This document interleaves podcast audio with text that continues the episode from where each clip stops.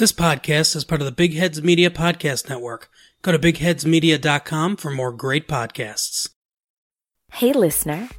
This is Venice, and you're listening to Voice from the Underground, proud members of the Tangent Bound Network and the famous original podcast network. Welcome to the Underground. Voice. Voice. Voice from the underground. My favorite podcast. Voice, voice, voice, voice. Check out TJ. Voice, voice, voice, voice. Check out Big Ass. Voice, voice, voice, voice. Check out Dust.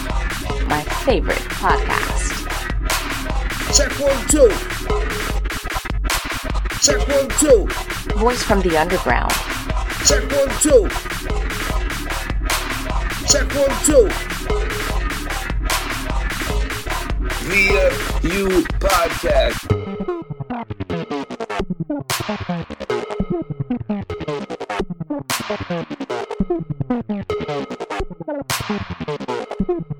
Welcome to the Underground. Voice from the underground. Ladies and gentlemen, boys and girls, children of all ages, welcome back to Voice from the Underground, the podcast. We are a gnarly spirited, super dope, and often mind numbing juxtaposition of politics and pop culture coming straight from the underground and into your happy earballs. Big Hoss, what's happening, Big Hoss? What's that? What's going on, y'all? How y'all doing out there? There we You go. know, podcast land. How's everybody doing out there? There we go. So, Big Haas. Um, we've got a show we've been talking about doing for a while today, uh, and I think we're going to jump right into it because I've got the all the jazz on my tablet pulled up, and I don't really feel like losing anything. So Yeah, yeah, We're- yeah, yeah. we're going to talk it, about a it. very soci- socially important movie. I think um, Zootopia. Yes, such a great movie. I don't know, bro. I mean, this, there's so much to digest in this fucking movie that we might not get to the Amber Heard Aquaman thing. We, we're gonna try to. I really want to talk about that, but um, we have a um, we have a guest with us today, Big Hoss, and uh, once again back in the Once underground, again, ladies he's and grabbed- gentlemen. Once again, ladies and gentlemen, he's grabbed his shovel. He is here. He is the head honcho, the CEO, the Trump, as it were, of Big Heads Media. Don't do that. Don't do that to that. Don't do that to that. Mr. Mark Phillips. We're going to have a beautiful show. Welcome A back. show like you've never seen before. it's going to be It's- amazing. Nobody knew podcasting could be this successful. Nobody knew. Nobody knew this podcast could be this bad, this they heard, terrible. they heard from many people. Many people were saying, A lot of people said they couldn't do it. Serial was a failure. Oh, Trump. So after we do this, um, I don't know if we'll talk about Trump too much. Well, actually, how can you talk about this movie and not talk about Trump? So, um, Mark, for those of you who don't, who, who haven't maybe listened to the other couple shows that you were on, uh, you are the, uh, you are basically our overseer. You are the great overlord Wow. of don't, Big don't Heads use Media. overseer when I talking was to a gonna black dude, man. I was going to say. Don't do that. I meant to say overlord, but I didn't. Is overseer that- culturally that- bad? I didn't know that. dude. You don't listen to Car- KRS One, dude. Dude, KRS One is he still alive? overseer, overseer, overseer, overseer, overseer, overseer from overseer. Yeah, I don't Come on, remember that man. song. I don't remember That's that song. called, dude. And I listen to BDP a lot. Whoop, whoop. That's the sound of the police. Whoop, Boop, boop. That's the Oh, that sound song. of the beast. Come on, man. All right. So the Overlord, the That's, great, That's that's the great marginally better. That's incrementally better. Well, eh, look, you have to come up with some sort of pronoun that means he is above us. So you pick one for crying Hey, out loud. pause, granddad. pause. God, I, he is God. No, you can't say God. Uh, this is the one. He This is, amazing. He is the head honcho of our parent organization. How about go. that? That doesn't sound that funny. I like I'm it. the Bob Iger to your uh, um, Finn. Stephen A. and- Smith. and- right. yeah. Boy, I don't even get to be Feige. Jeez Louise. So, uh, listener, for those of you who don't know who Mark is, here who is Mark. Mark, who is who is Mark? So uh, I'm one of the owners of uh, Big Heads Media, the uh, fantastic, four dollars. right? The fantastic organization Like that brings you and a, uh, and a jawbreaker. a ton of, of wonderful podcasts. Uh, I'm also the host of uh, of Massive Late Fee and Retro Late Fee on the network. Every time I have to to plug, I go on a show or whatever. I have to plug this, plug something about myself. This is how I feel right here. Leave a like. What do you got against it? Yeah. Do you like content? So do we. Leave a like. Hate myself. Oh, God. That's how I feel right so you're there. playing sound clips on my show. That's a, well, you can. Love. You're the I- overlord. I, got the drops.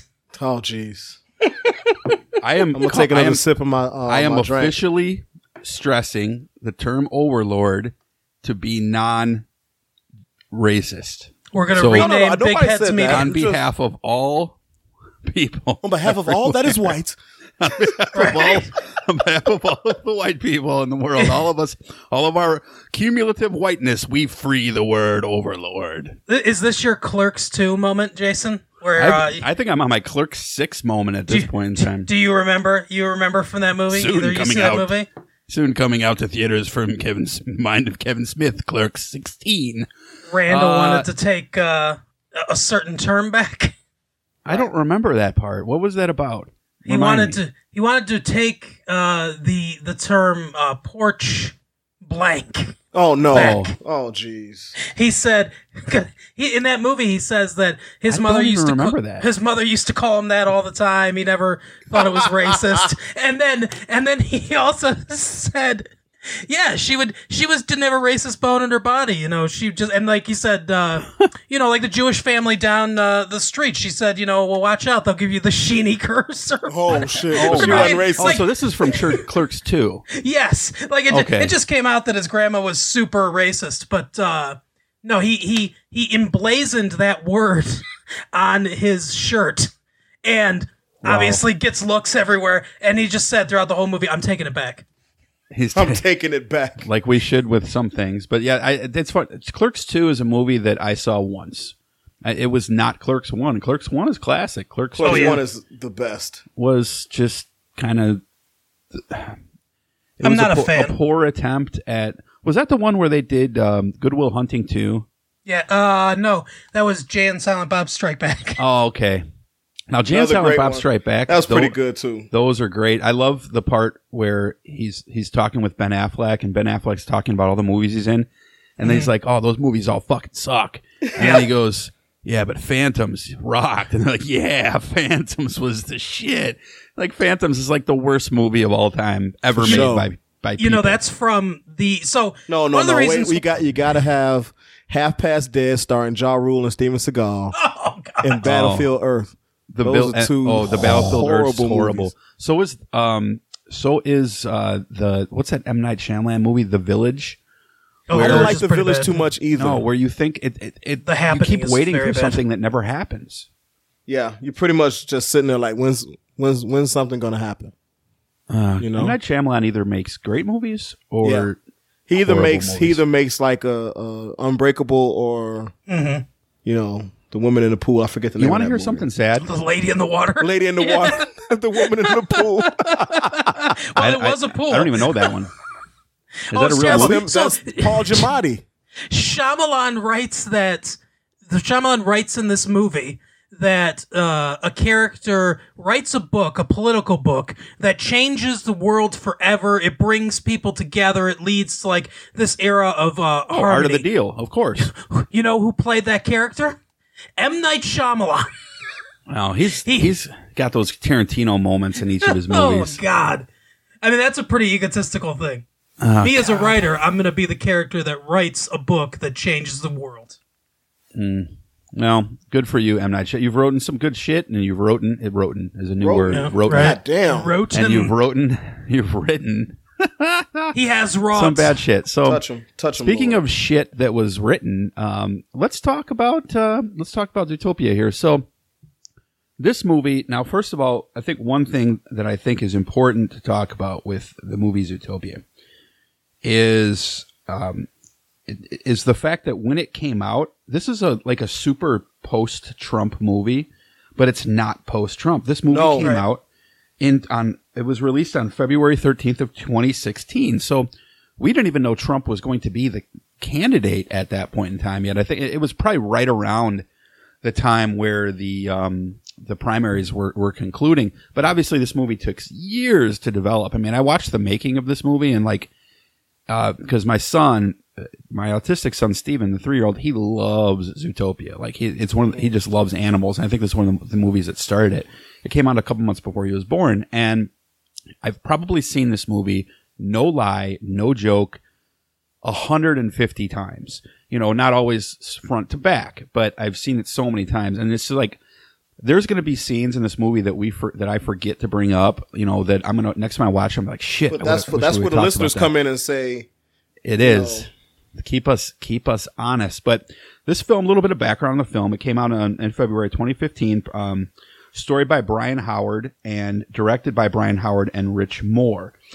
Um, the the the film stars Ginnifer Goodwin, Jason Bateman, Idris Elba, Jenny Slate, Nate Torrence, Bonnie Hunt, Don Lake, Tommy Chong, J.K. Simmons, uh, Shakira, and many many others. Uh, distributed by Walt Disney Studios, of course. Um, it at the box office. It co- now this movie cost 150 dollars 150 dollars to make, 150 million dollars to make, but grossed just over one billion. About the same as what Joker is going to end up at, which is another amazing story in and of itself. So, um, quick little premise here uh, on Zootopia, or not premise, but background on it. It premiered at the Brussels Animation Festival uh, went into general theatrical release um, a couple of weeks after that. Critics praised the screenplay, animation, voice acting, and subject matter of this film. Now, before I get to your guys' thoughts on the film just in general, and we start talking about certain parts of it, uh, this I, I have an article here which I will link um, from the uh, I believe it's from the Daily News. Uh, the furry characters in Zootopia might have four legs and paws, but they're very human on the inside. Behind its anamor- ana- anthropomorphic animal antics and slapstick gags, the animated comedy deals seriously with themes of tolerance and embarrassing cultural and socio-economic differences among different species in the big city. And they say that they did not make this movie really with a political agenda. Now, um, just real quick, uh, your thoughts, Mark, as the guest, uh, the first time that you saw this movie, why did you see it? Like with your kids, and and, and what was your rea- initial reaction to it back then? Yeah, so I I saw this movie with my kids. My kids love Pixar a- and most of that stuff. So we and Pixar is one of those ones where you know they rarely make a bad movie, so I never mind Right. taking to see them, you know, them to see one of those movies. But I took it. Uh, my my oldest daughter was eleven, I think, at the time, and my youngest was like three, three or four, and we went and saw it. You're a brave man bringing a three year old to the theater. well, she's Yeah. she's actually really good. She's always been uh, really good at, at uh, sitting through movies and things like that. They they hold her attention. wow. But we so we saw it, and I you know I had no expectations of the movie. I didn't I didn't really read up on on it or anything like that. And it be, it becomes real clear early on the political message of the movie, and I was like, wow, oh, they're really going for it. Yeah. Right.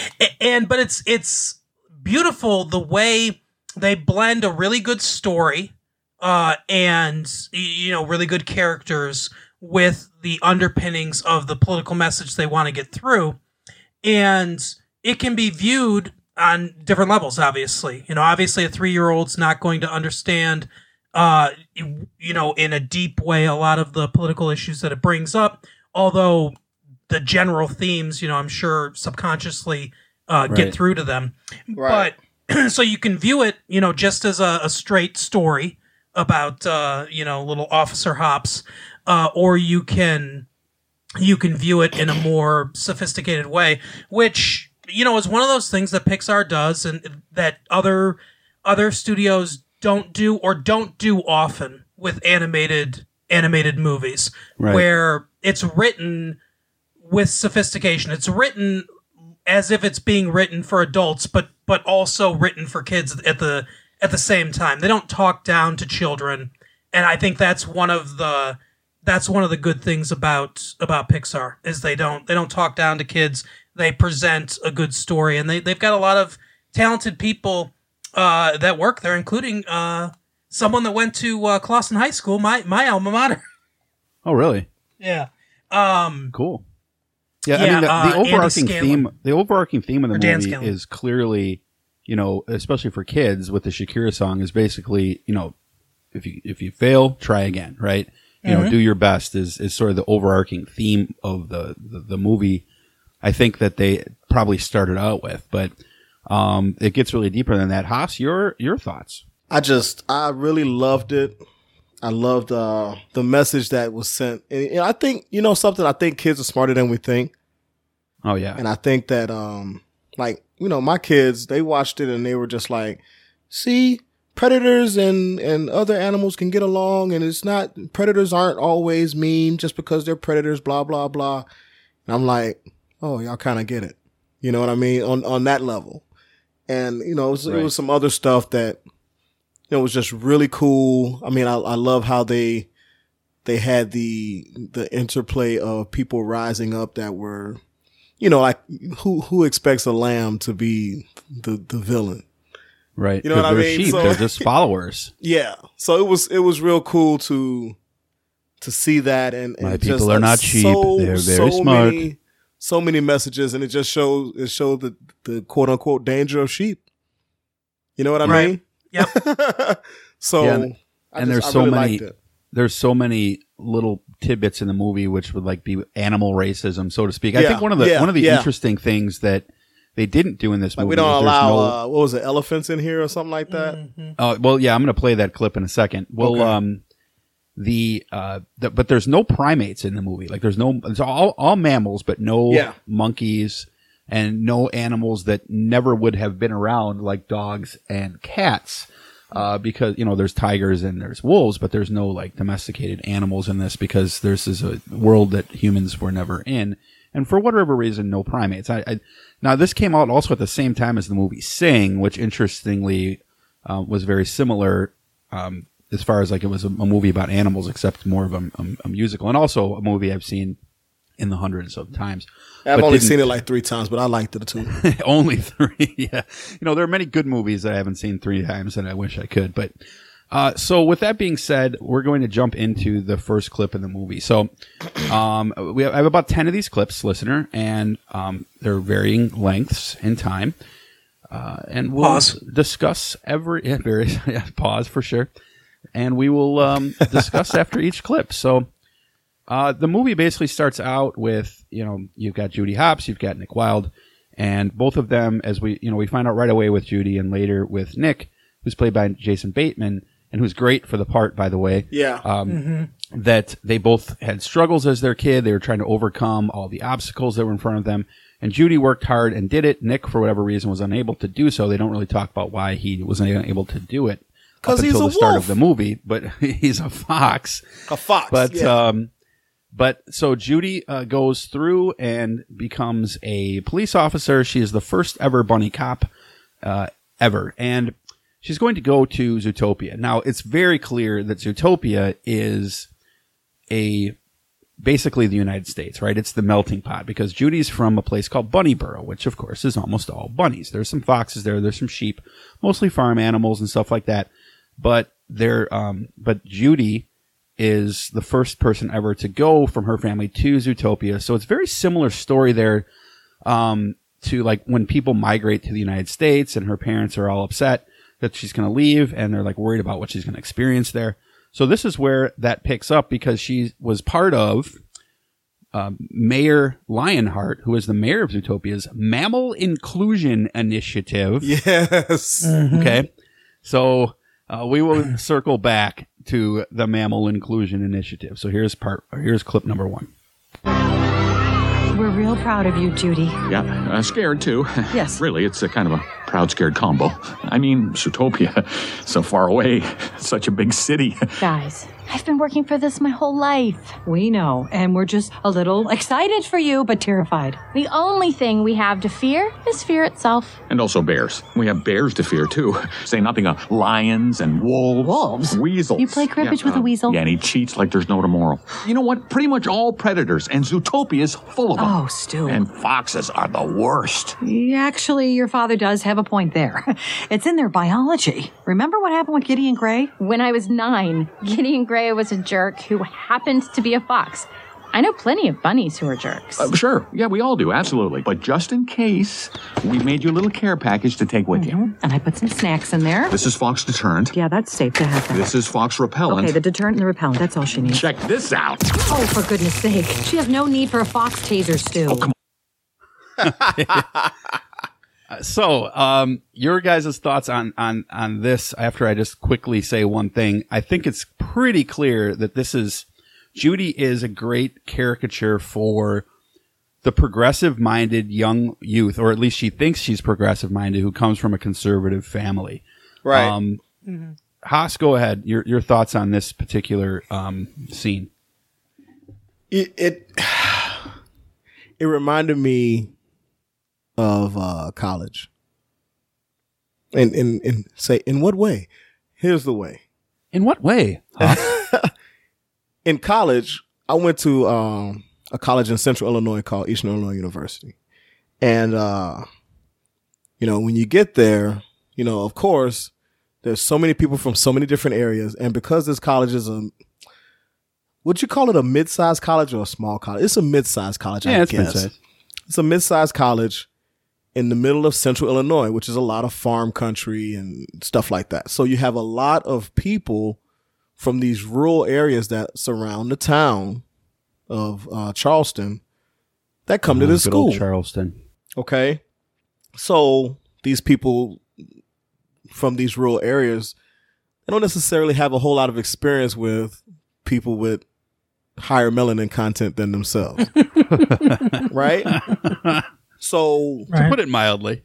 you know, so now I, I had a, I was Here's in a quad some quad. black person retal- repellent. I was I was in a quad, which you know four people to uh, you know is like a suite almost, and um I was in a, the quad with a guy from Philo, Illinois, and a guy from Vandalia. Exactly, never heard of these places until I got to school. Philo, Illinois, uh, Vandalia, Illinois, and Centralia, Illinois. Okay, mm-hmm. so you can imagine aptly the- named because it is in the center. Right. So Centralia. these these guys were these guys were cool guys, but they did not know a lot about you know black people. So of course they had all these questions, and you know when they found out I was from Chicago, they had even more questions. You know what? Hey, you know, and and and they had these assumptions, and it sounded just like you know foxes are the worst. And it's like, were you in a gang? Are you in a gang? This is what we hear, you know. And I'm like, You have got to be in a gang. Are you, You a know. GD or a vice lord? Right. They don't even know what that is. I They was just gonna know say gang. they wouldn't know that. Yeah, they wouldn't even know that. But that's that little snippet that reminded me of that. You could have told it's them like, you were in the South Side Pitchamalongas. right. I could have been. I could have have been, been, the, like, I oh could have yeah. been the worst in the world. I killed somebody before I got here. I mean, but um, I just robbed the liquor store across exactly the street. on the way. I, I didn't pay for no gas down here, but anyway, when he was like, you know, foxes, foxes are the worst. Da, da, da, you know, fox repellent, and and especially when, um, you know, and this is how it really reminded me of college is when the uh girls that these guys knew, you know, came came by, and you know, it was like they had all of these horror, these like crazy stories about black people, especially black guys. And it was like the how to poison your girl against ever your daughter ever against ever thinking about dating a black guy. I guess Mhm. was the and it was. I'm I'm just saying it was like It's very you- common, dude. I'm telling you. If you touch a black dude, you're going to turn black. Black people don't wash. Black people can't swim. Black people, you know, black guys, they they they get you pregnant and then they leave. All this other stuff, and it was just wow. And that- just when he was like foxes, foxes are the worst. Here's some fox repellent. Here's some fox this and some fox that. Just stay away from the foxes. So it was just, it was, you know, he was, he's like, oh, bears are bad. you know, wolves are bad. You know, these lions are bad, but the foxes. And Mm-hmm. and it just reminded me of that because she was like, you know, I, you know, you know, these girls were like, you know, uh, you know, we heard about Mexicans and stuff, but we really heard about black guys, you know, and, Right. and how how bad black guys are. That's how like what how the mom says she's like, oh, you know, you play poker with a weasel, and then yeah, he's he she's like, oh, but yeah, with foxes, yeah, you should watch out for the foxes. Right. You know, and she had a bullying issue with Gideon Grey early in the movie, which Yeah.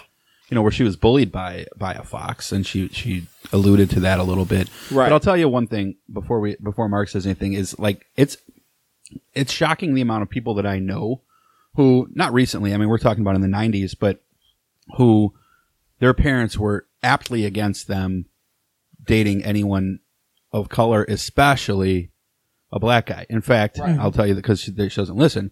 My wife's own parents have. My wife told me she's like, my parents told me don't bring home a black guy, right? So, um, and like when she dated a black guy in college for a little while, she was like, I could never bring him home because my, you know, this and that. So Right. whether or not they still hold that, I don't know. But the but the um the point of the matter is is that it's pretty it's pretty common, right? Yeah. And, Oh, and I will say the first time I brought home a black girl, I was a little, you know, like skeptical of doing it because I didn't know how that was going to be reacted to. You know what I mean? Right. So it turned out okay, but um, not, not that relationship, but you know, the the, the reaction from my folks. Right, you know, right. so at least the on the surface. So, Mark, um, kind of, well, I was just gonna say it kind of reminds me of uh, that scene in the movie uh, Jungle Fever. I don't know if you guys have seen that. Oh yeah. yes, but many years ago. Yeah, and, and the scene where um, Annabella Sciorra's dad finds out she's messing around with uh, Flipper Purify, Wesley Snipes' character. Hmm. Oh, and he flips out. He flips Yeah. out, and what did he say? He said, "You could have brought home a Jew or an Irishman, but you brought home, you know, you you're out with a with an N word, anybody mm-hmm. but an N word." And that that would that resonated with me so much because in my college life, of course, I dated some white girls, and that was that was literally from the that that could have been lifted from the movie and put into the reaction when they're because like some of these girls they thought oh my you know my parents are cool blah blah blah. And then when they you know when she's like i'm dating a boy and his name's hassan they're like oh shit. And they snap out. You know what Is i mean? Arab I, I didn't mean to step on your toes there but it's just it, it, it, in so many situations that scene comes back up in my memory because it's like you know it's Yeah. it's it's so it's it's so more sadly common Yeah, you know, it's funny. My, I, I'll, I I feel okay saying this because she's dead. My mom. oh damn Wow. no, I, I loved my mom. No, no, like, uh, no ill will there. But, but she, she has been dead for uh, about, uh, Scott six years now. Jeez. condolences man Um, but uh, she she never had a problem. I because I dated uh, some black women when I was in college. Uh, which you know, to your your point, um, Haas, I think I think that's one of the beautiful things about college. Mark's is- telling us that he's woke here. I think that's one of the beautiful things about college is to be able to it like everyone always talks about oh they, you know they shouldn't have the, the diversity thing shouldn't have quotas for how many of this or how many of that kind of person or whatever go to college and you know I, I mean I can I can see their arguments to some degree when you're talking about test scores and stuff like that but also that's that's one of the That's an interesting things conversation about too. Yeah, that's going that's to another college. interesting conversation all in its own. But Yeah. that's one of the, that's one of the beautiful things about going to college is to be able to to room with a black person, Yeah. or an Asian person, Yeah. or a Jewish person, Or a Latin- and, or and Hispanic person or experience. something. yeah, and experience. You know, like you said, these guys all had, and hopefully, if they were open minded, you know, they had all these stereotypes or these thoughts that they because they they didn't have any experience Exactly. and, and you were able to to provide them with that that experience. No, this is who I am, and I'm just you know like I, I live a life just like everyone else, and and that kind of stuff. Right. And that that's a valuable part And- of the college experience Yes, for sure. They were some cool dudes, and they learned a lot. And uh, you know, apparently, what was funny was they they they would go home and and educate their their their at least their Mhm. friends and sometimes their families. Like, hey, this Yep. is. You know, my roommate is black and da da da da da, and that's And he's not, not a true. murderer. and it's not true. Right. I've actually touched them, and I didn't. I'm still white, you know. Just, Right. Right. You know, Yeah, but, that's that's how it happens. But my mom never had a problem with me dating, uh, you know, a black a black person. Mhm. But uh, when uh my my oldest daughter was born, and I mean, you know, my mom was born in 1944. My mom was from a different time, I guess. And for the most part, my mom voted Democrat. My mom was a pretty progressive person, but a lot like these parents in this movie, you know, she was a product of her age. Right. And there were things that were impressed upon her when she was younger that were considered normal thoughts uh, Right. then that, that that just weren't good thoughts. So she said, you know, oh, you wouldn't. I don't remember even how we got in this conversation, but uh, I said, oh, Ava, when that's my oldest daughter, when she gets older, if she wants to date a, a black person, I, I've no problem with it. And my mom was like, she said. Oh, you'd let her date some big black guy? Like she said it like that, like, like, right, right. Wow. like he's gonna Hulk over her or Yeah. something like that. And I laughed at her. I was like, "What do I care?" I'm like, if he's a nice person, I Right. don't care. If he treats her well, she could. i- If the you know, so if the choice was. You know, uh, a nice black gentleman who treats her well, appreciates her, and she loves, or a abuser who happens to have pale skin, Right. then that's the one she should go with. Like Yeah. that kind of thought has always has Yeah. always been strange to me. I know that we have different cultures. Yeah. I know that that But that the- black people, white people, and and, and all sorts of everybody different has people. different cultures, and it should be appreciated. Yeah, Yeah, and, and I know we have different cultures, but we're all the same race. We're Yeah, I mean, and we're not movie- race, but we're all the same. you know what was- we're all the same species. What's This funny movie is touches this. on- oh, go this ahead, is go what's ahead. funny. Well, it's not what's funny. Is what what is telling is this. It shows how black men are viewed as far more threatening than Oh, black yeah. women. Yep. Right. You no, know what I mean? true. They had no no trouble with you dating a black girl. Ex- exactly. But did you have could sisters? because you could probably beat her up.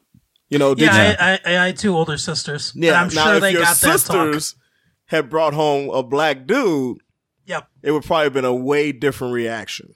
And Yeah. and, Yeah, and it's just it's the weird. conditioning. This this world this this this country in particular has there's this conditioning that you know black men are violent, black men are criminal, black men are um abdi- abdicate responsibility as far as family is concerned, especially lazy, etc., etc. Even though we were brought here to work our asses off, but whatever. I was whatever. gonna say same thing with the same thing with the the uh, Hispanic people where they they say Mm-hmm. They're lazy, but oh, they're taking all lazy. our Like, jobs. are you are you kidding me? La- I've never seen you believe I've never those seen two a things Hispanic at person once? not working. I don't understand Yeah, how you believe those two things he, at he- once. He, he works too much. He's too well. Just just Yeah. for the listener, it's highly unlikely. We're 30 minutes in, and we're still on the first clip. So Yeah, uh, this fine. is obviously going to take up the entire show. I see Yeah. that now. Um, It'll be this and the humidor, and that's it. It'll be this. Maybe. Well, hopefully, we'll get to that shit. We got to get to But- the humidor today because I'm smoking something that's very special. Okay, we'll make effort to get to the humidor. Yes. Amber Heard's gonna have to wait till next week. That's a. But you know what? That'll give us some content because that's an uh, amazing story in itself. As my man Spice Adams But, would say, um, that's a show enough right there. That's We're a show. to Amber Heard. yes, but um, but uh, one thing I'll close off on this by saying is that the most progressive people from the 1800s, from the 1900s, from the 1930s, from the 1960s, from the 1920s.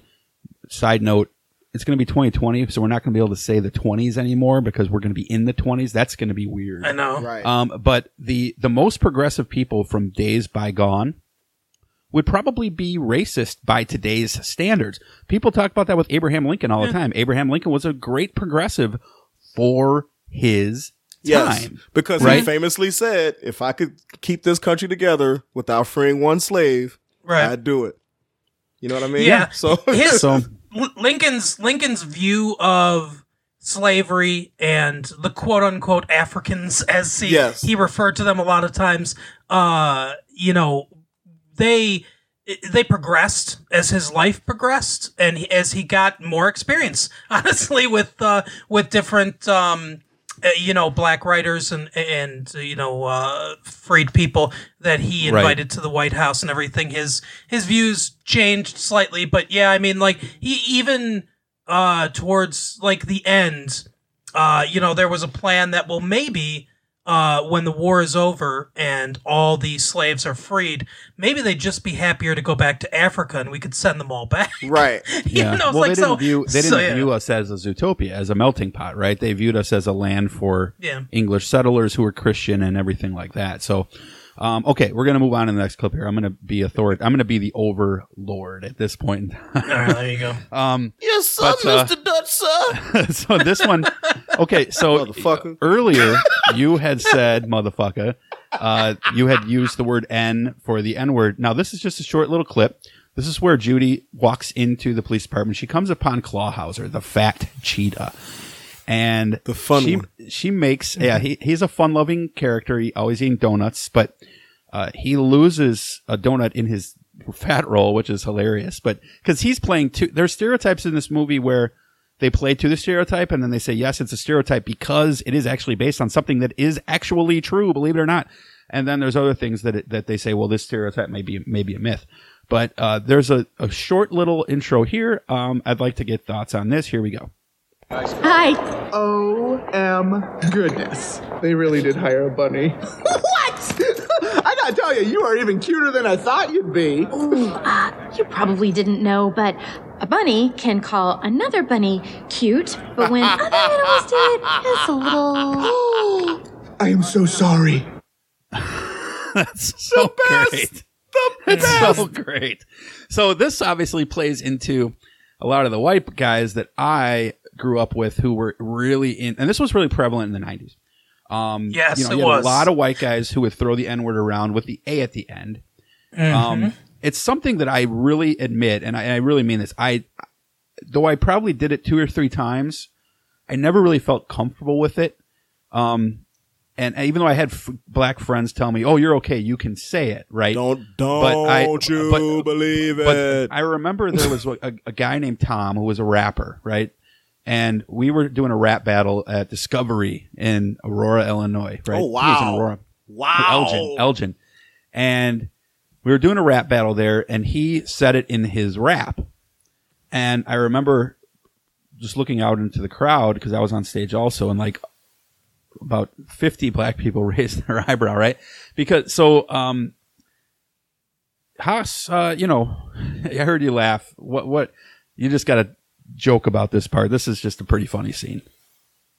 It's, it's fucking hilarious, and I, I immediately got it when when they did it, and it was just so funny to me because I mean, there's things that there's things like that, you know what I mean? Because guess what? If you like back in the let's see, I guess it would be the 50s and 60s, you know, if mm-hmm. you as a as an Irishman called an Italian dude a greasy wop bastard that you didn't know, right? right? Yep. You probably get your ass whooped, right? Mm-hmm. But that same Italian dude would see his homie Vito and be like, Vito, you guinea wop bastard, what the fuck are you doing, you greaseball? You know what I'm saying? He's like, hey, Mario, what's up? You know what I mean? Your We're spaghetti whopping eating mo- together. Right, right. Have a pizza So- ball. We we shouldn't act like you know the N word is the first thing that's ever the first that's been reserved for black people to say to each other. Because it within every culture there are phrase phraseology and colloquialisms and words that if someone especially someone you don't know said it to you you would take offense. Now mm-hmm. in your case dutch the black dudes that told you you could say it you say it only around those black dudes. You know what I'm saying? And Right. it, if it's three black dudes that say you can say it, I didn't even like saying it honestly at all. I mean, I'm not just saying and that, now. That's, you know, that's a testament. 'cause that's I a testament to your character, sir. No, but I did say it, right? There was a few times where I said it and I was like, okay, ninja. And, yeah, you know, it was like, uh, you know, but I was like, I always felt like, yeah, I probably should. Probably, Probably should. And that's that's a shouldn't te- that's a that. testament to your character, sir. But and the- you know because I don't think it makes me any better or worse than anyone else. Just something Right. I personally But I just, you know, I if if you said to me, Hassan, it's totally fine if you call me a goddamn pale to- polar bear punk- hunky dude. I still wouldn't say it. I would. I just. I, I would not But call you you, a said. I wouldn't call you a cracker. I'm just saying that as an example. I wouldn't be like, hey, Right, but you can actually look at say my cracker Dutch. You, can know what I actually mean? say cracker on this podcast and not get letters written to you. I can't say the other. No. You know, that's why. Well, the- because Cracker never had the power of negativity correct. that you're, that you're correct. had. I'm not saying that, but it is funny Oh, I though know, the I know power what of you're that saying. word. I know exactly what you're saying. and I'm not even I'm not even ripping on like the any social you know disproportionality to this um, or double standard. What I'm what, but did, remember when F. Lee Bailey did this in the OJ trial, and he said the N word like seven times when he Yeah. was cross examining Mark Fuhrman. Mhm. I mean that blew television apart. Yeah. You know, it was just this huge event. They're like, "Oh my gosh, he's saying this," and then, you know, it's but it's I was crazy. like, is he getting pleasure from this? I mean, Jesus Christ, dude. He did it on. Per- it was a strategy. Yes. It was I'm absolutely sure. Yeah, a strategy. nothing, nothing in that trial was not was by accident. Oh god, Right. that that trial is a is a show in and of its own. So, uh, in the interest of moving along quickly, um, we're going to go to the next scene. Now, this is an interesting scene. Um, Judy has her first day on the job, and obviously she just talked to Clawhauser, and he, uh, after being shamed for calling her cute, uh, she he directed her to the bullpen, which is run by a bull, by a water buffalo named Yes. named um, Chief Bogo, who is played by Idris Elba, who, by the way, is in like every Disney movie. Um, and she, this, he gives her traffic duty, right? Of He's- course. He is allocating jobs to everyone, and he's giving the wolf this job, and the rhino this job, and the polar bear this job, because all the all the cops are larger animals, you know.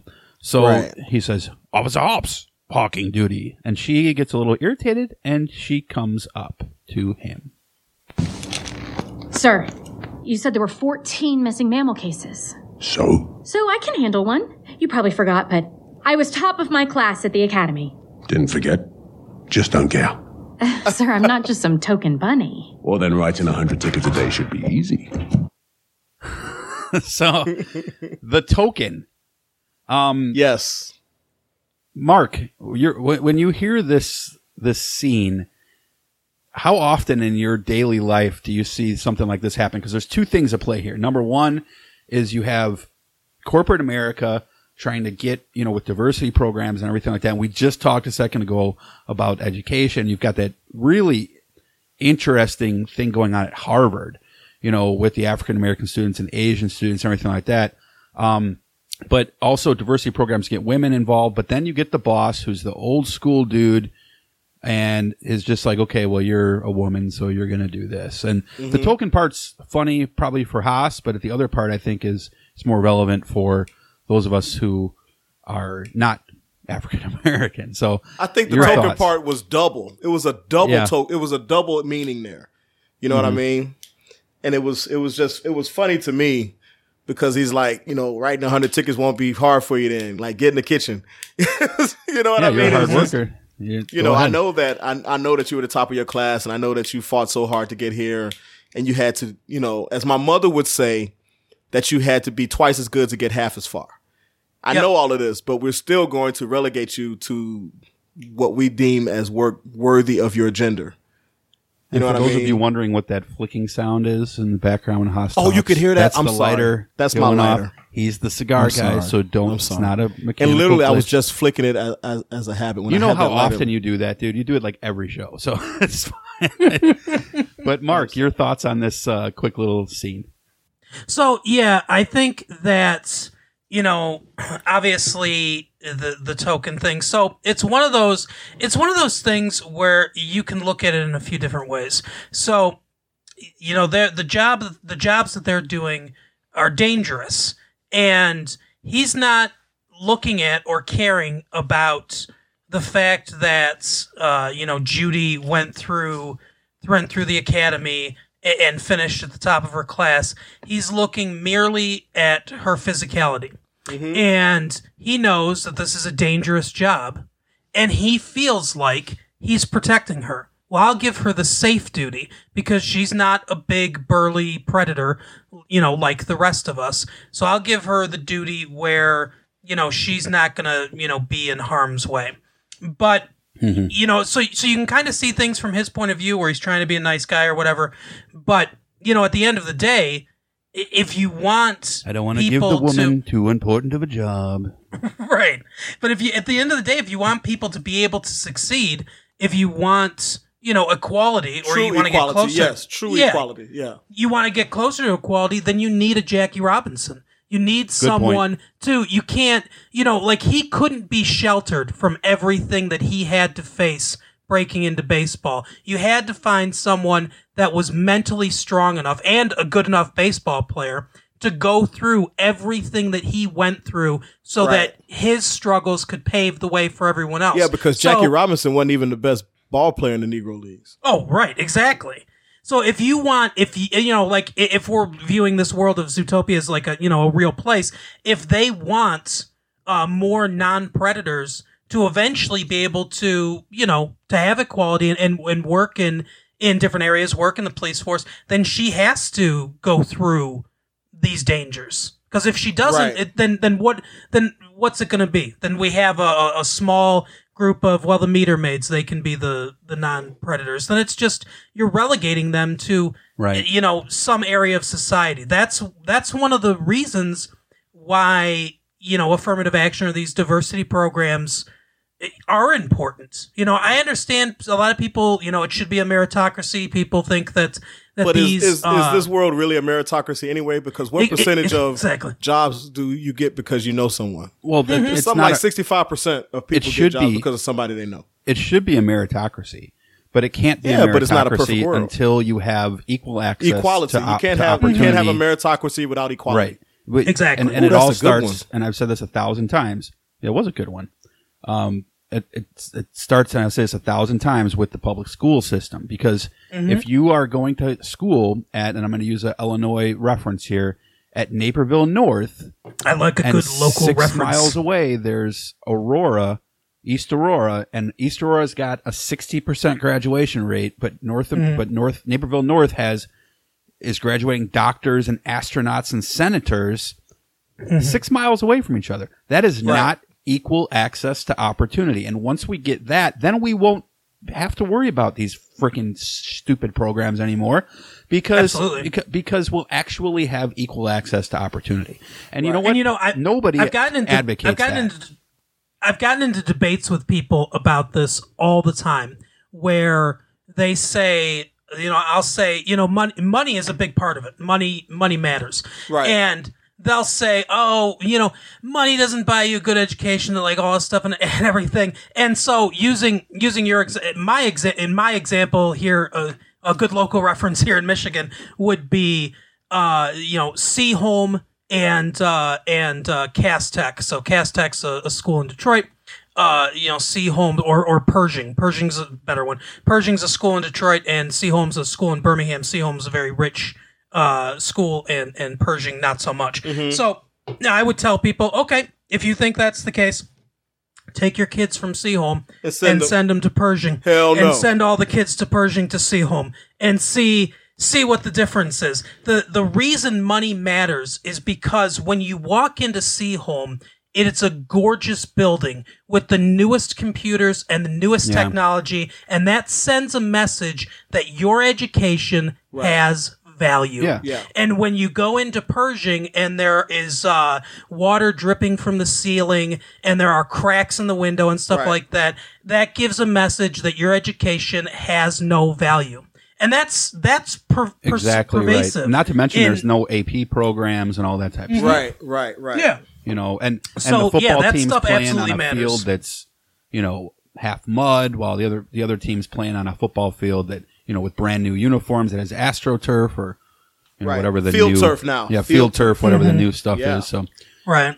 It Right. might Yeah, even they'll be tell something me- more advanced than that now. But they'll tell me, well, look at look at uh, you know I don't know what a good what a good example. Look, look at this kid I just read about in the paper who you know was was born into poverty, went to the worst schools, and then he went to you know Harvard and became a doctor and everything. yeah, but the Uh, one and I'll be doesn't. like, okay, is- so so one dude. yeah, well, Yeah. people people use Ben Carson That's your as that example. Yeah, people use Ben Carson as that example all the time, and I'm like, Mhm. look, yeah, you have Ben to Carson's do- your best example. You got to find another one. but but but he was successful, right? So Oh, I mean, yeah, it was a, they- he was a brilliant neurosurgeon. right. somehow. He was he, Yeah. he was, and now He might have a mild this. version of Asperger's or something, though. Oh, Yeah, he's- he's got that one thing He he's seems really to be getting slower and slower as time Yeah. goes on. But the, the here's the thing: don't give me an example of one person. What you want to give me the example of is the spectrum. Okay? Yes. Because if Yeah. you're going to say that there's a T score and if you're if you're in statistics, you have you have a bell curve, right? And when the bell Yep. curve evens out on both ends, you have these things called T scores or tail scores, right? Mm-hmm. So the the T scores are are are and I hope I'm remembering my terminology right. But the tails represent the elites, the bad elite and the good elite, right? The, Yeah, the- correct. the- Yeah, the- that's correct. The worst of the worst and the best of the best performance wise. So if you take someone from the middle of that bell curve and say, what is the average destination in life of the person in the middle of that bell curve?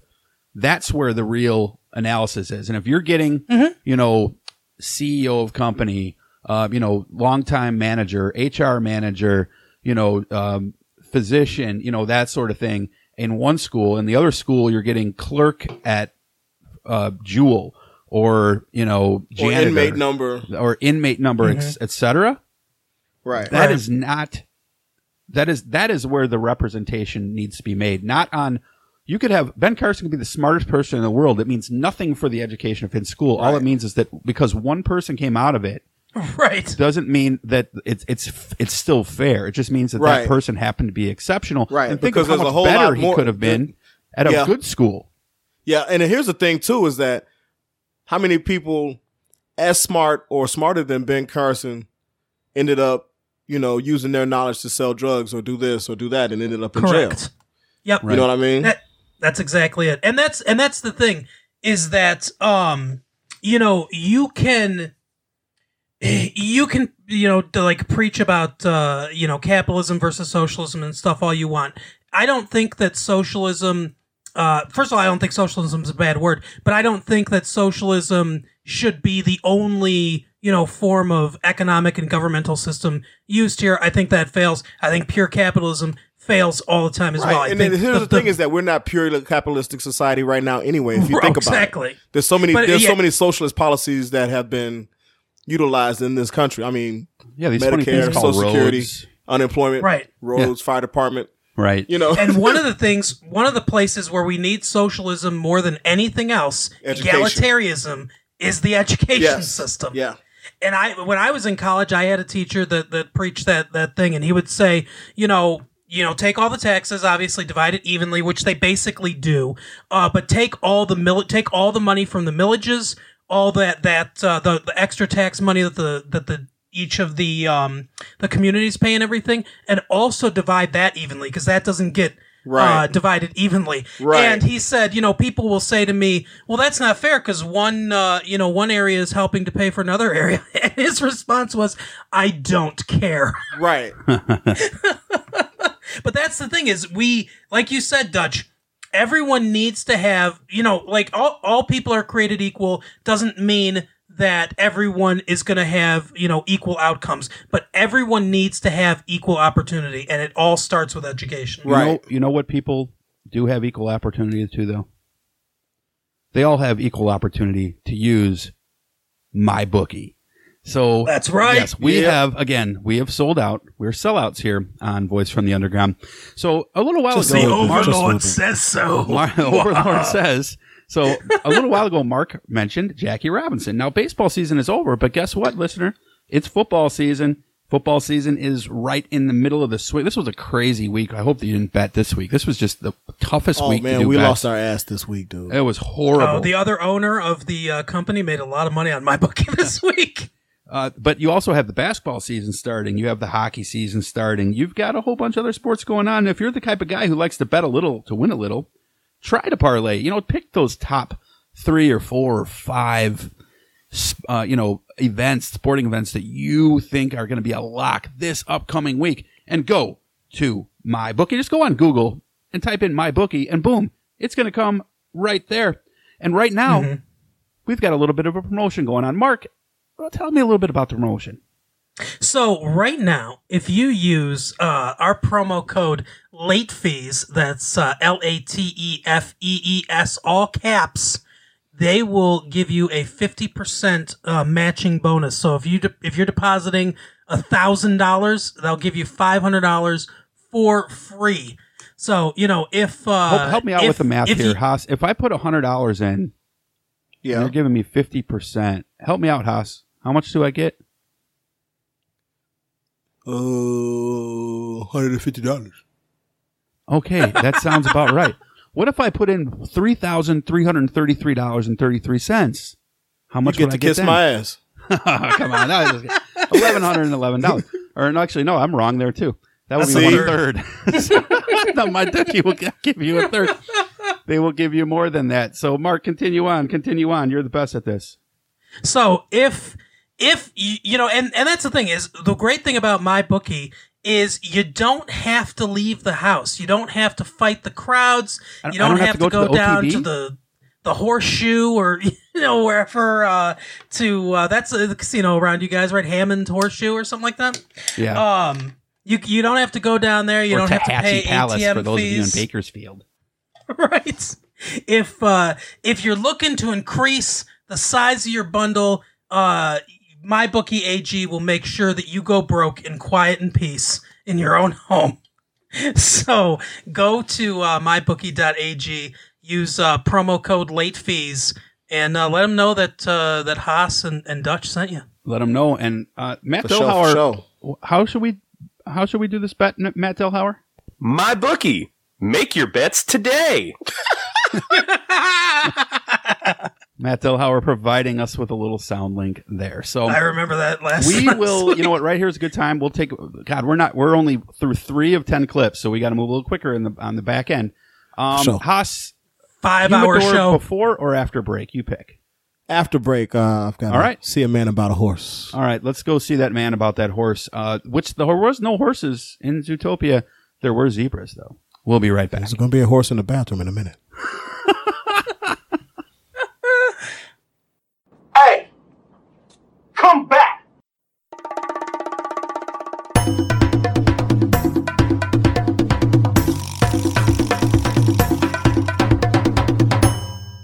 Voice from the underground.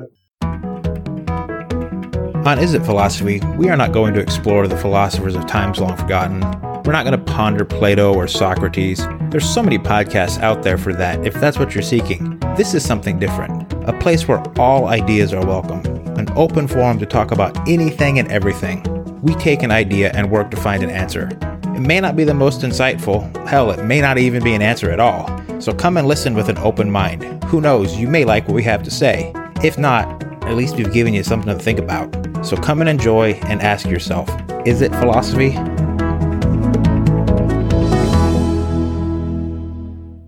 Do you watch Friends? Do you watch How I Met Your Mother? Then you should listen to How I Met Your Friends. Hi, I'm Kathleen. And I'm Julie, and we are the ladies behind How I Met Your Friends, the podcast that explores the similarities and theories of Friends and How I Met Your Mother.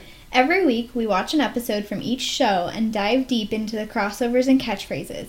So if you've ever noticed the similarities between these fantastic shows, come check out our podcast. You can reach us on social media at How I Met Your Friends Pod or email How I Met Your Friends Pod at gmail.com. This is a Danger Entertainment podcast. Danger Entertainment Podcast Network. Welcome back, ladies and gentlemen, to Voice from the Underground, the podcast. It's Jason Dutch with Big Hoss, Big Hussein, What up? and Mark Phillips. Hey, what's up? The the the great the great god of Big Heads Media. Um, listener, if you happen to like this show, if you like this nonsense, you can support this show. You can go to www.vfu. I'm sorry, dot patreon.com forward slash VFU podcast, or you can go to VFUpodcast.yolasite.com. That's Y O L A S I T E, and you can help support this show. Do it. Uh, you can do it at two dollars a month. You can do it at five dollars a month, or you can do it, do it, do it at ten dollars a month. Do at each of those satisfied. levels, you can do it till you're satisfied at each of those levels, and you will get a prize. do it. Do it. Go to the Patreon. Hey, that Do song it. is the bomb, by the Do way. it.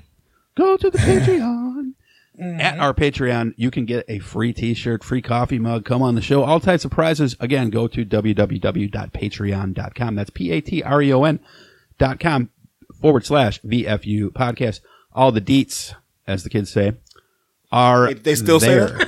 I They do still say believe. that? I do believe. I believe think they that's do. 2012. Well, those were the Everything is a yeah, those thirst kids are not kids anymore, I suppose. But give me the I use deets that on language that, uh, Dutch. Uh, and again, if you didn't know, we do donate one out of every three months. We give our entire Patreon to charity. Most recently, um, we gave it to Autism Speaks. So, uh, And that's the bomb. yes. So thank you Whoa. to everyone who was For uh, shizzle. for shizzle my ninja. Oh my god. All right, uh, it's time for everyone's favorite part of the show. Cue the music. Ah! Welcome to the Humidor with Big Haas. Find out what Haas is puffin' and drinking today. If you try his suggestion and you die, that is natural selection, and the VFU podcast is not responsible for you being weak effing sauce. Now, the one, the only, Big Haas. I'm not on drugs. Big Haas. Was you? Big Haas, what are you drinking? What are you smoking and eating on the humidor today? Man, Dutch. I man. All right. Oh, you so like you like today, I really got my pinky up today. My P A N K E Y K E I. Dude, my pinky is up high today. I'm Okay. smoking a very I'm smoking a very rare cigar today. It's very, very rare, rare. cigar. And um I see why it's so limited because this cigar is off the chain. All right. Off so chisel. and I'm actually drinking something pretty damn good too. But um the cigar, let's just talk about the cigar first. Okay? This that I'm smoking today is the it's a long name, but it, you, you, it's the Drew it's from the Drew Estate Company. Okay? And, and You did that. people who Drew smoke Estate- know. A lot of Drew Estates lately. People who, who people who smoke know that Drew Estate is a very good line, and they have a Liga Privada line. Okay, and that's one Liga of their Privada? Liga Privada, and it's like it's, a, it's it's like a private line, basically. Okay. All right, and they have a sub line from that line that's even more uh, rare and limited. It's called the Unico series or Unico series. And the cigar I'm smoking is from the Unico series line. It is the year of the rat. Okay. And the year of the rat was 1996. Okay.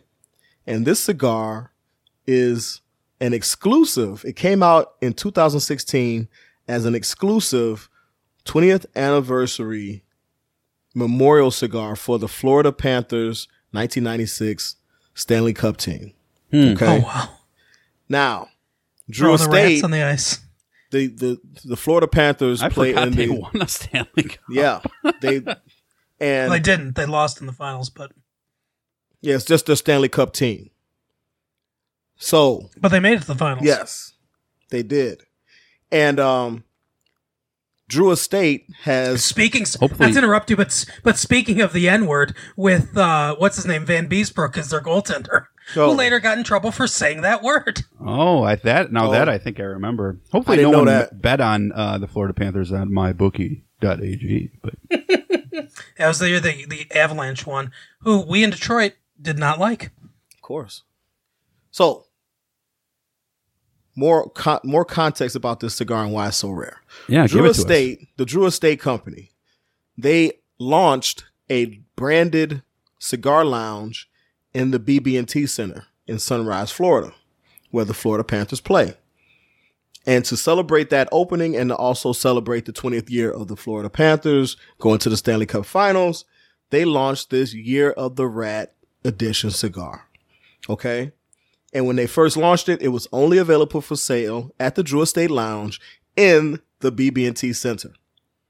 Okay? So you had to go to a game to even get one of these cigars. So they they opened it up since then, but they still only make they still only release a few every year. It's not a it's not a mass release. Okay? So I was at a Drew Estate event with my aunt who was up from Houston a couple weeks ago, and I picked one up. And boy am I glad. All right. This this Pick me cigar up. before you go go. It's wake me up, but that's okay. I know. I love you. I love you anyway. Um, this I cigar is freaking phenomenal. It's a um, it's a Vitola shape and size, so it's uh five and a half inch by forty six. And if you know me, I usually don't like the, the the smaller gauge cigars, but I gave this one a chance because I had heard it's a pretty good freaking cigar, and I they my homie didn't lie to me. And it has a Connecticut broadleaf wrapper and a Brazilian binder and five uh, strains of Nicaraguan and Honduran long filler. Nicaragua. Paul. So, um, this cigar, you know, when you first when you first puff it, it's a little bit earthy, um, really tasty. The um, you get a little bit of cocoa, you get a little bit of uh, a little bit of hickory, I guess. Not hickory, kind of like a cedar or something. But the cedar might come from because because this cigar is so rare and everything. I did light it by lighting a cigar, a, a cedar strip, and lighting the cigar with the cedar strip. That's that's that's highfalutin right there. If you, Oh, if high- you don't know, High dollar. right? And um, Bougie, it's as a- they say. It's a Bougetto. So it's it's Bougetto. really good cigar. It produces a nice amount of smoke. And for now, the reason why I don't usually like the thinner gauge cigars is because they burn quickly. But this cigar, and I'm I'm noticing now the higher end thinner thinner uh, gauge cigars, ring gauge cigars, they um they actually the, the quality is is a lot better and they burn nice and slow. So even though it's a thin cigar, it burns nice and slow, produces a nice amount of smoke. Um, it's very consistent. I'm about a quarter of the way through the cigar, and it's very consistent, really mellow. It tends to mellow out a little bit as you smoke it. The the the the uh the binder here is really velvety. It feels Velvety. it feels really really smooth to the skin. It's almost it's pause, but uh, you know, Very love making you're making this it, it, cigar. I mean, this cigar is great, and I'm I've been sm- I smoked it naked for like the first ten or twelve uh, puffs, or maybe Ah, a first quarter making. inch uh, pause, and then I decided I went on ahead with my pairing, and I have some Woodford Reserve Kentucky bourbon. That's what I'm drinking. You are? Yes. Did we just become best friends? we did. So when I puff, when I when I you guys when I wearing the same sip- shirt too? I mean, geez. No. If he's wearing a if he's Well, wearing a do you white know? uh, if he's white if he's wearing a white Dago tee, then yeah. But uh That's what I'm wearing. I'm wearing I'm wearing a my bookie shirt. wow, way to stay on brand. Yeah. Way But, to take um, all way to take all the glam, Mark. When I take a puff of the cigar after I take some of that Woodford, it gets even smokier. The cigar you could get that that woodsy that little bit of woodsy uh, flavor gets a little bit more pronounced, and a little bit of spice comes back to it. It's like a little bit of um like a pepper. And you're gonna hear the lighter. Like a pepper. Yeah, we hear it. and uh whew, it's just really good really um just a well constructed cigar it looks if you when you when you go on um the VFU podcast Instagram page which is VFU podcast uh you'll be able to see the cigar when I tag you you see it right Yeah, I see it. so um you'll be able to see it it's a very good looking cigar um Way to a pitch nice the Instagram. Good job. Gotcha, At VFU gotcha. podcast. Nice band. And um smokes very well, very smooth, not overpowering, you know. So it's a high-end cigar that a beginner could smoke and not feel like, "Oh my god, I'm going to be woozy when I get up from here" because it's not bad and I'm I'm just taking little small sips of my uh, Woodford Reserve and taking a couple of puffs. Now, when we went on break, I did go to the bathroom, but I did also go and get myself a slice of lemon crunch cake. Oh, I love lemon crunch. cake. Louisiana Louis- Louisiana lemon crunch cake, and it's very special to me because for a long time when I was coming up as a youngster, this cake was in the house, but I couldn't have any. My grandma Collins on my mama's, my grandmother on my mama's side, she always had a box of Entenmann's, um, Ah, yeah. Louisiana crunch cake or lemon crunch cake on the top of the fridge, right? That was guess for what? when company come over. Kids couldn't have it. Kids Oh, couldn't have wow. any Honey Lemon Crunch cake. You know? So I would cut you ever, you ever seen the um is it is it the life of Brian? Or History of the World Part One where um the dude the fat dude is in the restaurant and he's eating and uh Life of Brian. The Life of Brian, yes. And uh, the, the the waiter's like, "Dude, you, would you like dessert?" And he's like, "Oh no, no, no, no, no." He's like, "But th- this dessert is wafer thin," you know. And he brings out this small sliver of, of of dessert. And I, because I'm gonna have some damn cake. You're not gonna tell me you got cake in the house. And that's probably why I like cake so much now.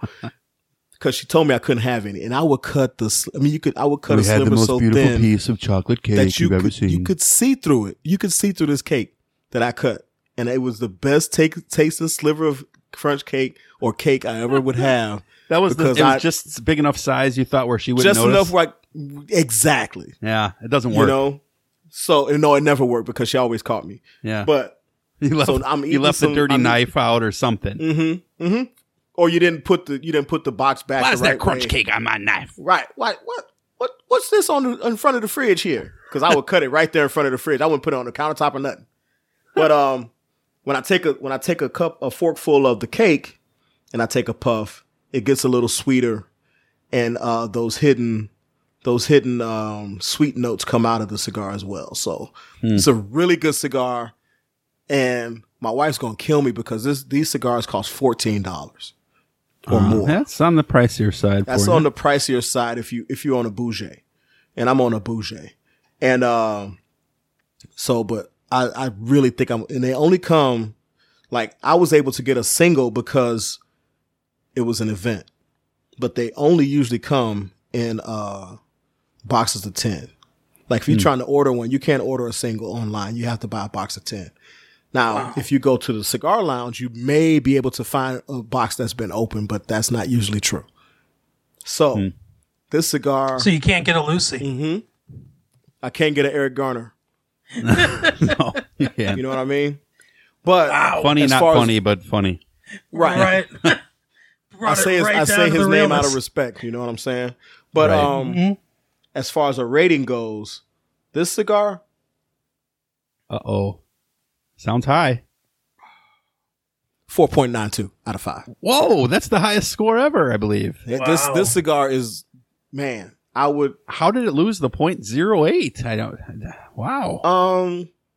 I wish it was a little bit. I wish it was a big, a little bit bigger ring gauge. Uh, Like if it was a if it was a fifty or a fifty two, it might get a five out of me. But this cigar is off the chain. I'll put it to you like this: It's so good, it's worth hearing my wife's mouth about how much I pay for it. Well, there you go, listener. Another successful and high scoring edition of Haas's Humidor. Hopefully, he will not get in trouble with El Esposa. Oh, I'm getting in trouble. Uh, no way around that. All right, so let's dive back in because this is taking as Yeah, a long as I way to go. expected it would. Um, all right, so I'm going to start right out with the next clip. This is where Judy in the movie Zootopia meets Nick. Again, she's on parking duty, and she was warned about foxes, bullied by a fox, came from a place where foxes are, you know, sort of viewed socially as troublemakers, shifty people. This is a great scene. It's um, Shifty individuals. I'm gonna yes, I'm gonna play part of it and then skip forward a little bit past some of the nonsense. But this is just a great scene on social stigma. Hey, watch where you're going, Fox. So he almost gets hit, and the sheep goes, "Oh, watch where you're going, fox." Now she's watching him, and he's walking into the store, all shifty looking. And then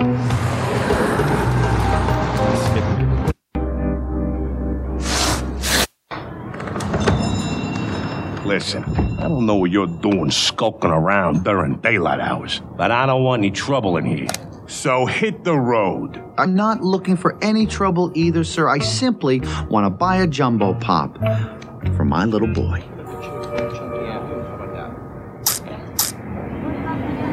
You want the red or the blue, pal?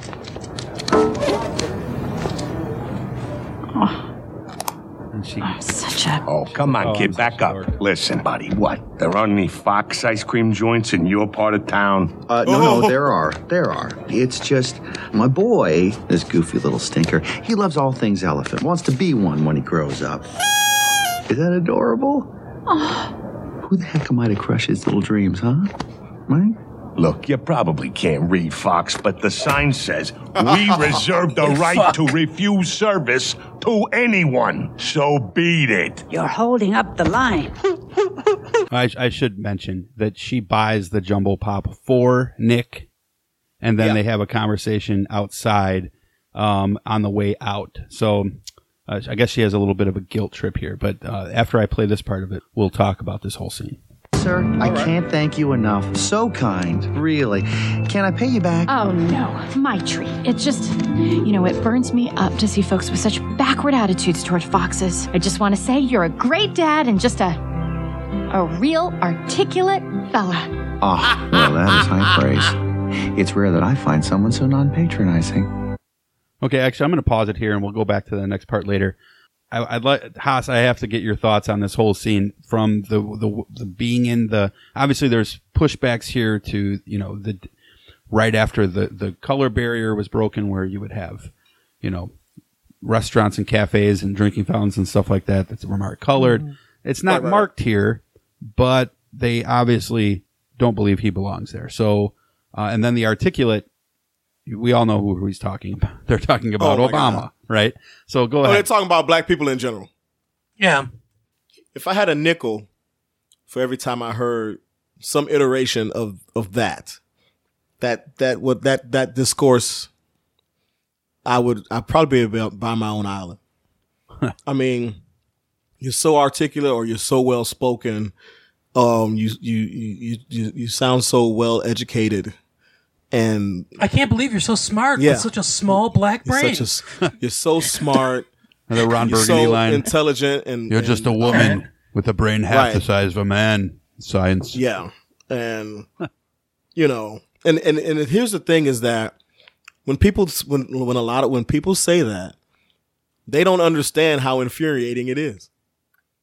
You know what I mean? They Mhm. really think that they're being Nice. progressive and nice and well-meaning and and but it's just like we know what the backdrop is. To that. Congratulations on getting out of the ghetto. Yeah, yeah. I mean, and, and and you know, I'm I'm a trainer, and I get that a lot from from the from the parents of the of the young athletes I train.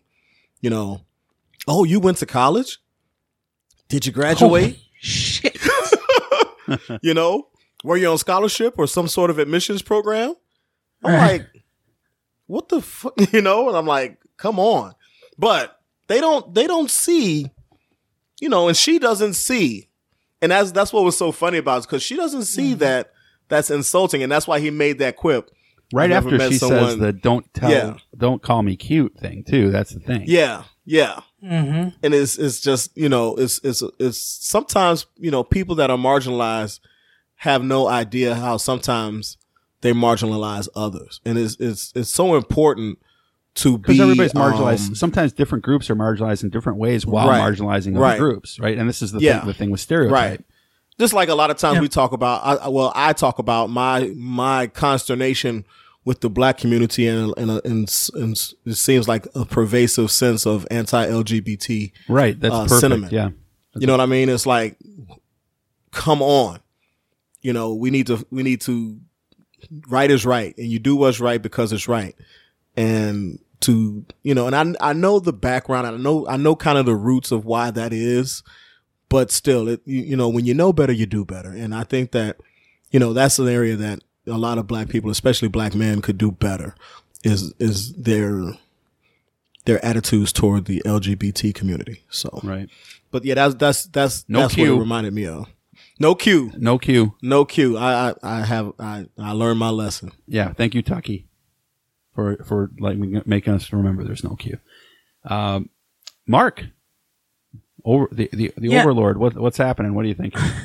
So this reminds me, this scene reminds me of Get Out a little bit, Mhm, and I'll mhm, tell you, mhm. I'll tell you why. Because that movie is a lot about the nice, progressive couple. I voted for Obama. All this stuff says all the right things. I vote for him that I doesn't- right that get a doesn't third term.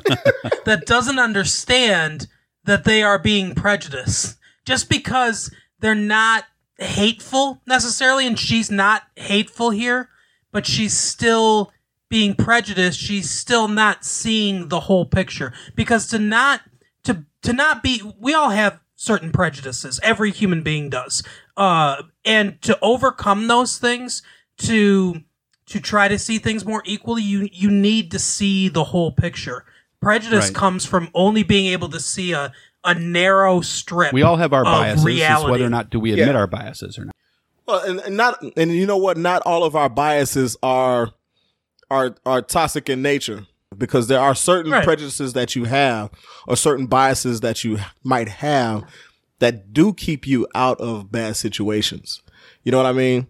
There's certain things, you know, you know not to be, you know, hanging out in certain parts of town Mhm. after certain hours of the day. You know that. Yeah. And that's not that's, that's that is a bias that is steeped in truth. You know, because the later it gets, the more the more bad decisions that are made. You know what I mean? Yeah. Yeah, not every prejudice is bad. No. So like a a woman uh, you know, walking across college campus at like, you know, one o'clock in the morning when she's, you know, done with a party, uh, you know, if she doesn't want to walk alone, if she has a prejudice against walking alone, that's probably a smart prejudice. That's probably a know? smart one, especially on college pra- campuses where rape and sexual assaults are massively underreported. Exactly. And, I wouldn't, I wouldn't say, too. So I wouldn't say, oh, that, that that's another huge thing is that you know, but I wouldn't say that a woman who is walking down, you know, the street and after a frat party or something, uh, back to her dorm or sorority or whatever it is, and she sees a guy standing, you know, just on a park bench at 10, 11 o'clock at night or whatever time it is, and decides to walk to the other side of the street, that doesn't make her a man hater. Now, she, uh, No. that you know, so she's that's just that's an she's example just being safe. Yeah, that's an example of what I'm saying. that- I mean, well, it depends. If she if she would only do that if it was a certain type of guy or a certain a True. guy with a certain Right. hue, that's one thing. But if you if you any guy you see out by himself, you know, 11, 12, 1 o'clock in the morning, just sitting at a park bench or standing around, and there's nobody around, and it's just you walking by, you might want to take that precaution.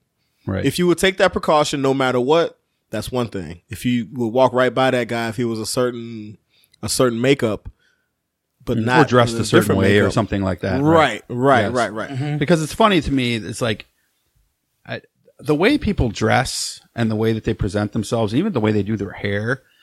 People really judge the shit out of that. You know what I mean? Like, Yeah. Oh, people yes. started hating Kaepernick a lot more because of his af when he started wearing his afro than they Yeah. did when he kept his hair a little bit neater.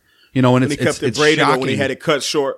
Yeah, it's shocking to see that that that you know like as he grew the hair he's almost like the anti Samson you know as except as he grew his hair out he became less popular um with with with mainstream America but um so I'm going to skip here to the next um point because I mean this movie is just so deep there's so much shit here It's- we're never going to really unpack it deep. all It's a really deep movie. Yes. um, Mhm. This is this. So, um, this is a funny thing here too because we're talking about stereotypes. So, the stereotype of the shop owner was that foxes Yeah. are shifty, and Judy, you know, decides that you know she's misjudged him. Then she Yeah. finds out. Lo and behold, No, we- but he let's is we can't to miss, those. we can't skip over the fact that the the the, the shop owner's like you probably can't read, but Oh, he did say Oh, that. yeah. He, he, Yep. he made the because it's like that, that assumption that you're uneducated. And You they know what I really mean? made that shop look like like it's 1950s ice cream parlor too, like where you would have Yeah. seen, you know, with the big burly like Mo from from what was that show, Alice, you know, the the sh- Yeah. Mo's Diner, the big burly Oh, guy wow. who would be in front. Yeah. Yeah. there's there's a blast from the 80s, but she finds out Now- that he actually is. Guess what? a, a grifter. con, a, a con artist. So this Yeah. is where she Mhm. confronts him after the little fox, who is played by Tiny Lister, of former WWE and Friday fame. Friday. Um, It's my bike. Yep. yeah, so so here is Right. this next scene, and this is slightly longer, but it's really, really deep. You kiss me tomorrow, I'll bite your face off.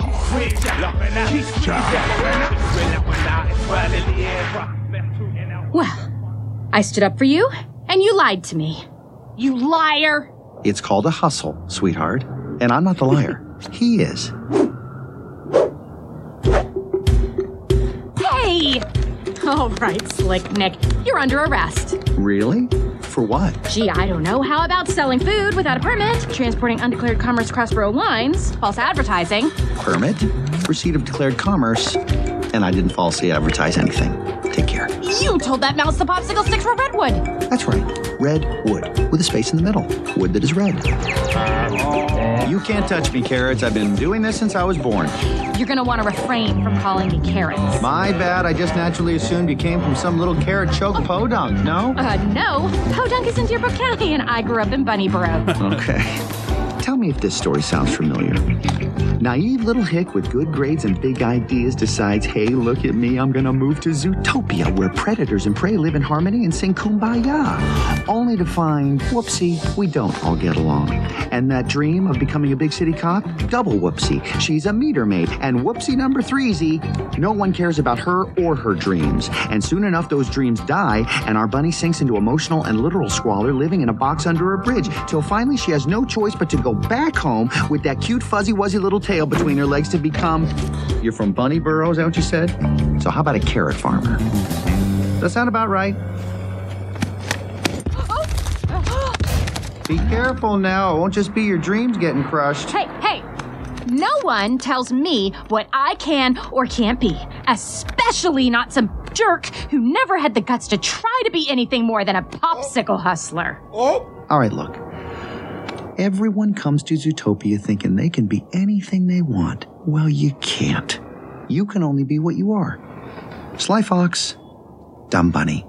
I am not a dumb bunny. Right. And that's not wet cement. Okay, so there's a ton to chew on here. So breaking it down So much. So you've got just at the end of it there, you've got this idea that you know Zootopia is this this melting pot, and that people like like I said with the United States, people want to just come here because they believe they can be successful, and everybody gets along in America. Though I don't know if you have that idea these days, but in the past, that certainly was the idea. It was the land of opportunity, that sort of thing. And then he starts talking about how you know you're always going to be what you are. You know, it's just this is such a deep scene. So, um, Mark, you're the guest. I'll let you go first on this one. What are what are your thoughts when you hear this? What do you juxtapose this with this with society?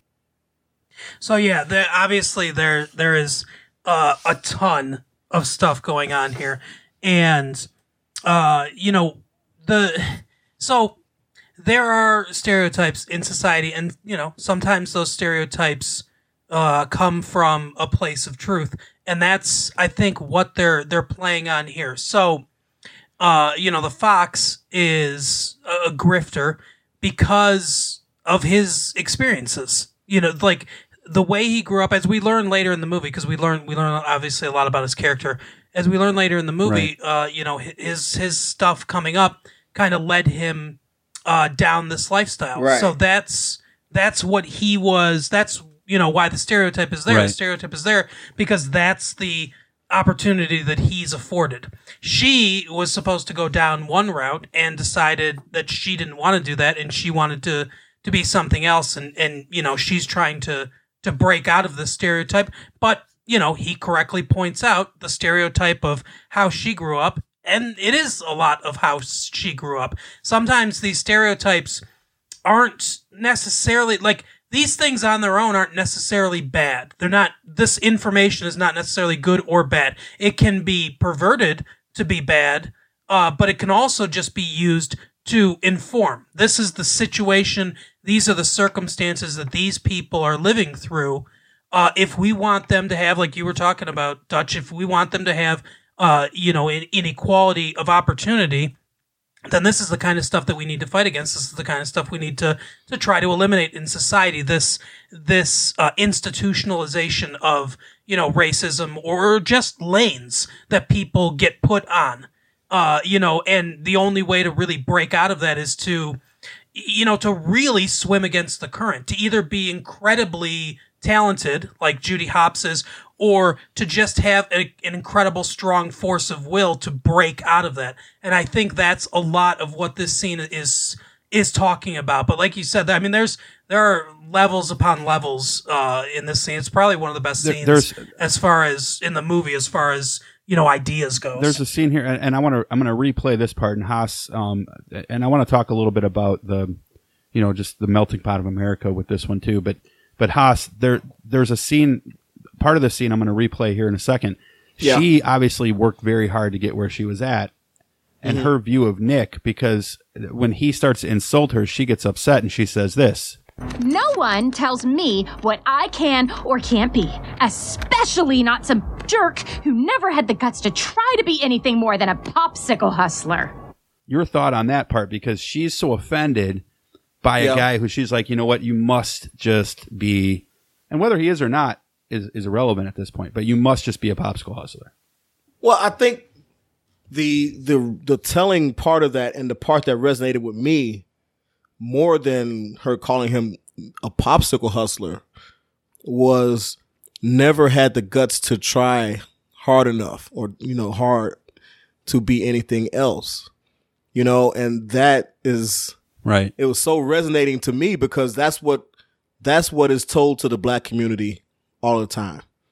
You know, if you would just try harder, if you would just work harder, if you would just make the effort, if you would just the assumption is that for well, the assumption by many or by a, a lot is that black people if number 1 we don't have that will or work ethic or desire to try hard and to to to try try hard in spite of our circumstances or whatever to overcome which is false.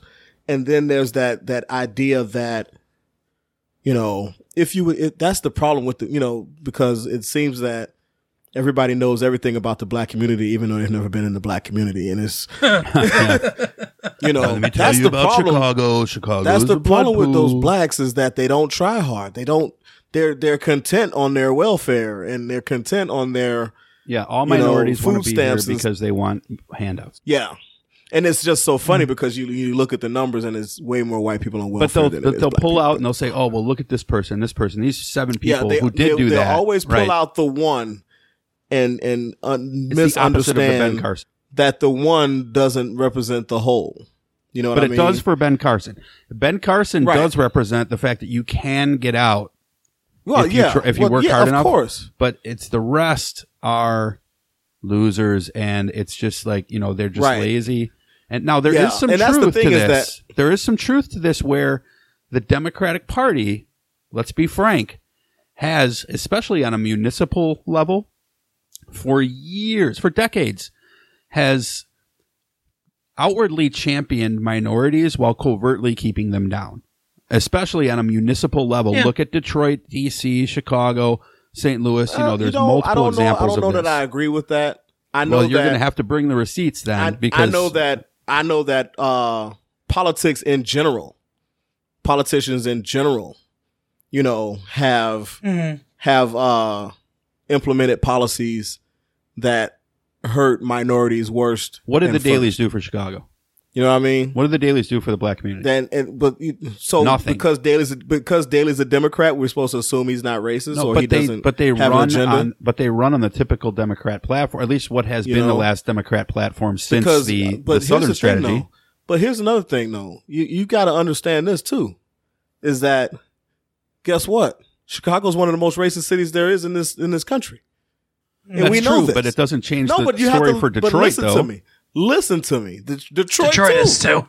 Yeah, Detroit's on, one of the most. Detroit, Detroit, Boston, Chicago. then those stop are like electing three of stop the, the- electing corrupt establishment Democrats into power. Dude, but you, you can say the same thing about the Republicans. You, I'm not saying that you can't. You know what I'm saying? We're It's like talking about the Here's the Democrats here. This is Here's what the aboutism. You- that- that- No, don't I'm not, do I'm the not what engaging in aboutism. what aboutism. I'm telling you this. This is the thing. You know, hey, Daley got elected. D- did only black people vote for Daley? No. No, of course So not. there. I mean, okay then. So don't don't don't act like he got elected just because black people But voted. would Daley have been You know, elected and if he and- were and a let's not Republican? assume, and we and we have to not. stop this assumption. We have to stop this assumption that black people only vote Democrat. That's not the point. The point You know, is, is that's- that people, that's silly, people because they don't. Black people- people we in don't- urban we don't do- environments tend to vent to, to vote um, Democrat. Right. You know, all urban environments. Here's the thing. You got one person saying, I ain't gonna do shit for you, and you got another person at least saying, I'm gonna try to do some shit for you, which one you gonna vote for? Yeah, but after they lie to you for 30 years, isn't it about time that you wake up? Hey, guess what?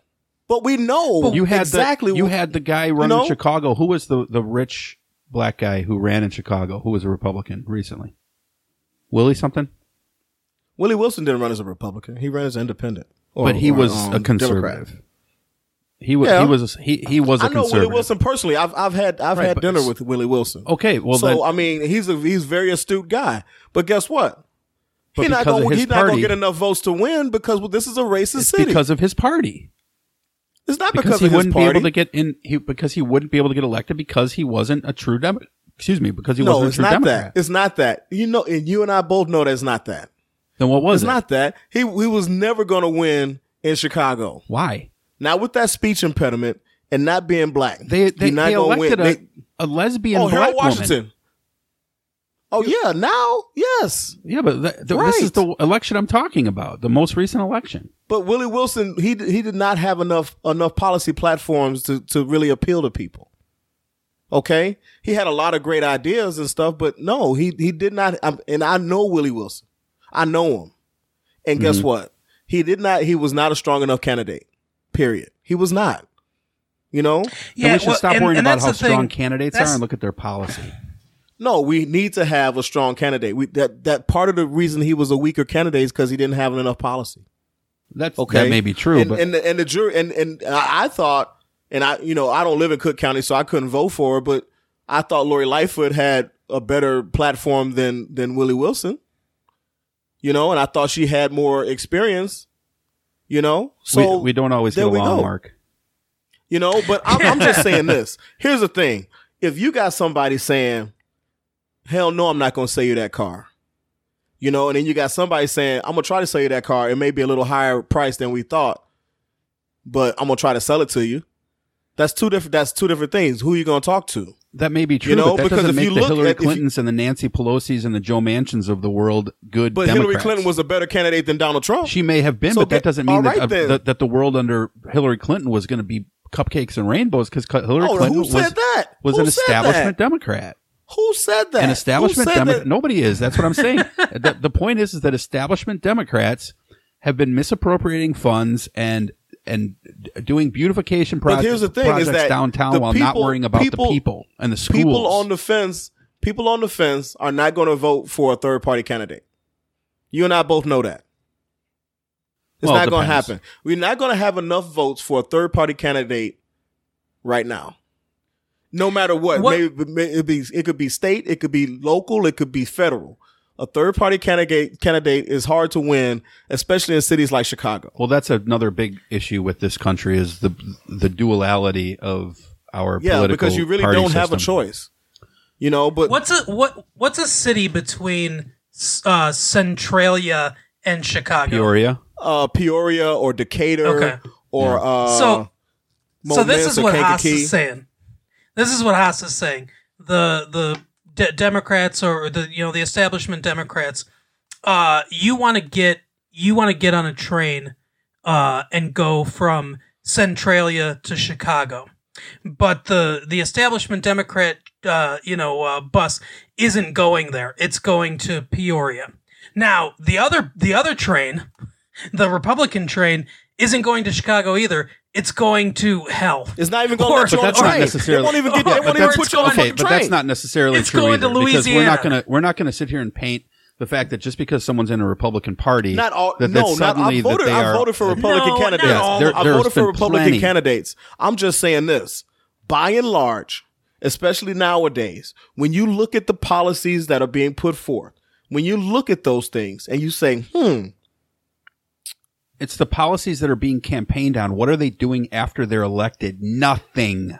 Nothing. Well, guess what? They're doing nothing. I'd rather have somebody do nothing than have somebody actively work to undermine me. But you're assuming that, and that's what's happening. that every Republican is going to do I'm not that. assuming that It's because I just said 10 seconds ago I voted for Republican candidates. I'm saying this. By and large, that's not everybody, but by and large, Mm-hmm. The Republican platforms hurt minorities worse than first. As soon as in Houston, as soon as non-black women won um, uh, elections to be judges, what did the GOP do there? They introduced a bill to change it from elected judges to government governor appointed judges. Why? You know, that's what I'm talking about. Yeah, but the Democratic That's Party has done about. these types Actively. of things in the, so in the guess past what? If also. the if the if the Democrats got in there, those those lady judges got in there. Are they introducing a bill to make it uh governor appointed judges? No, It's- it's they, not, they may not do anything. It's common They're practice. not actively working. It's they're not common actively practice. working to. Un, it's not. You know, it is common bull. practice for state It's- it's assemblies common- to take it's gov- com- to, t- when when there's a when there is a particular party in power in the assembly when you have a governor of the opposite party elected it is common practice for those assemblies to strip the governorship of Mm-hmm. Okay, power so from tell both me, sides tell me when that happened the last time twelve white dudes won uh won uh a elected judge judgeship it's and, happened and in was a it- I believe it was North Carolina. So it, it this is you is tell, all- you gotta bring the receipts I- on that I'll, because I'll put the I'll put the is- link in the show note. When I- did something happen where somebody black that was elected in power said, you know No, what, I'm not talking make about it black. I'm talking about uh, when a Democrat, when when a Republican was elected governor in a with a Democratic assembly. So it, it's this is more party based, I think, a lot of times than it is race based because there are. Now, when you look at the policies and how they hurt people, well, I'm not. I'm not saying look that at the, the, policy look at you're the talking voter, about the was voter good. suppression policies. Look at the voter suppression policies. Look at Uh, these. that's a different- Look at that's these a policies. yeah, that's a different aimed thing. At, you know what I mean?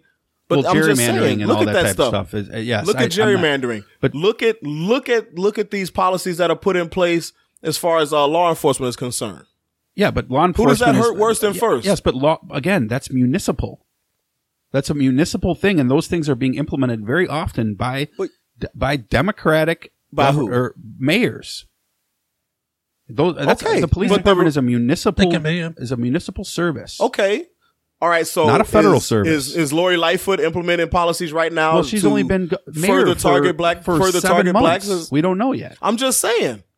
You know, You know, did Harold Washington do that? okay, Harold Washington's Did probably the only Jane good, Did Jane Byrne do that? Harold Washington's probably the only good mayor that Chicago's had in the last forty years. He's fucking amazing, but you know, and there's a theory that he got poisoned, but whatever. There's there there is Um, there's always there, there's always going to be that theory. I mean, that may very well be is, true, but all I'm you know, saying is, I I feel like this. the When I Republicans look say at that Scalia was was was killed to get uh, Merrick Garland in that was office. that but, was you know, just or in- evil finally consumed him. Right.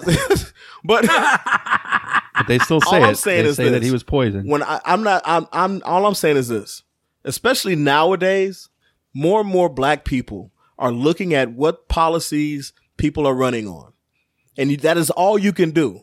And when you look at the policies of a lot of GOP candidates, you say, "Hmm, that's gonna fuck me up, or that's gonna fuck my pocketbook up." First, so I'm not gonna vote for that person because that that's gonna put me or my kid in danger, or that's gonna put my bank account in danger. You know, I'm not saying that and that's then you look false. at other I'm just poli- saying that you can only not, vote on what they what they run on. Like you said, you can only vote Right. on what they run on. Let's not You know? exonerate th- th- people because I'm of not- their party because of I'm that. not This exonerating anybody. I'm not exonerating or I'm not exonerating or condemning anybody by their policy. All I'm saying is when I'm looking at policies, when I'm trying to vote, I'm like, damn, nope, can't vote for that guy. All right, so You know, or speaking, that girl. Here's here's here's here. Let, let me let me talk about Detroit just real Okay. quick because so Detroit's mayoral race is a little it's a little interesting because they they uh, run on a nonpartisan basis. So like this last election, which was 2017, it was uh, Duggan who who won re-election uh, against uh, Coleman Young Jr., uh, the former mayor Coleman Young's uh, son, and they're both Democrats. Um, I hear people all the time now. Mike Duggan is white. He, he is the current mayor of Detroit. Coleman Young is black, as his dad was, obviously. Well, not obviously, but anyone that's familiar with with Michigan politics, uh, Coleman Young is very famous. Uh, but anyway, so uh, you know, people would tell me all the time before Mike Duggan got elected because we had a, a series of black mayors in Detroit. Um, you know, how come the council is is mostly black? How come uh, how come the mayor is mostly black? And my response to that always was, look look at the city. The city is mostly black. Why wouldn't Representation, baby. you yeah why why wouldn't you elect someone that understands where and and maybe Coleman Young Jr. because and he obviously didn't win. Maybe because he was you know uh, uh, born to a bit of diff- different circumstances than uh, his father was. Maybe he wouldn't understand uh, the plight of the people of Detroit. I don't know because I don't know all about his life story. But why wouldn't you? Elect someone that knows what you've been through and can govern to that. That's a big part of the problem. So it's not necessarily that. Democrat, Republican. That has nothing to do with party, it's- like you just said. No, no, I agree. It's not necessarily Democrat or Republican. It's representation. We need more black people in in the Senate. We need more black people in Congress. We need more women in Congress. We need more Hispanics in Congress. We our government should look like our country. they should, but You that, know? But it doesn't. But the point, my point is oh, simple. Oh, not at my all. point here is very simple. The Democratic establishment is overwhelmingly corrupt. They So- are so Republicans are corrupt? They're both- corrupt. they're I'm both not corrupt. saying What are you saying? I mean, what aren't you corrupt, saying? But The the, sky's Democrats, blue. Politicians are Demo- corrupt. Yes, What are you but talking about? Democrats, and and this is funny because the next clip is going to go into this. But Democrats run under the guise of being for the people, and a lot of these guys are not. Well, it depends on how you view the policies too, though. Like So if you if you Republicans, though. if you view if you view public assistance as a as a policy that makes black people lazy, then you you won't agree with it. But I grew up under public assistance, and we everybody I knew was fighting like hell to get out of there. I agree with You You know that. what I mean? Trump also- so, but what, I'm just saying what- that where, that's how were you the- where were the tools that were put into place to, to assist with that? That Well, should have been implemented, Yeah. and they weren't by the Democratic mayor of Chicago. And they So- they wouldn't have been by the Republican mayor of may be- Chicago either. So that- what's the difference? What? What's may- the difference? Maybe, maybe not. We don't. We'll never know. Maybe we. Maybe it's time for a change. Come on, man.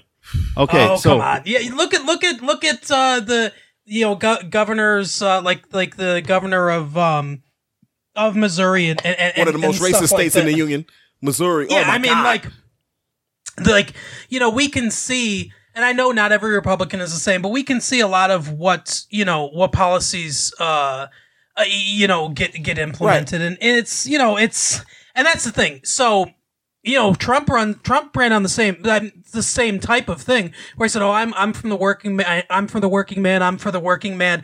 And you know, uh, he slashes uh, Right. taxes for the rich and and all that shit. They're all hypocrites. They all say that they're going to do this and that, Right. and, And- then they and don't. Trump is thing, Trump too. is different though. Trump is a Trump is a symptom, not the But cause. he- here's another thing too. But is this. Bush was the same Bush way. was, George you're W. right. Bush said Yeah. the same But thing. that's And- federal. but- Again, let's not let's not conflate federal with municipal. no, I know, but here's another thing. Here's the thing too.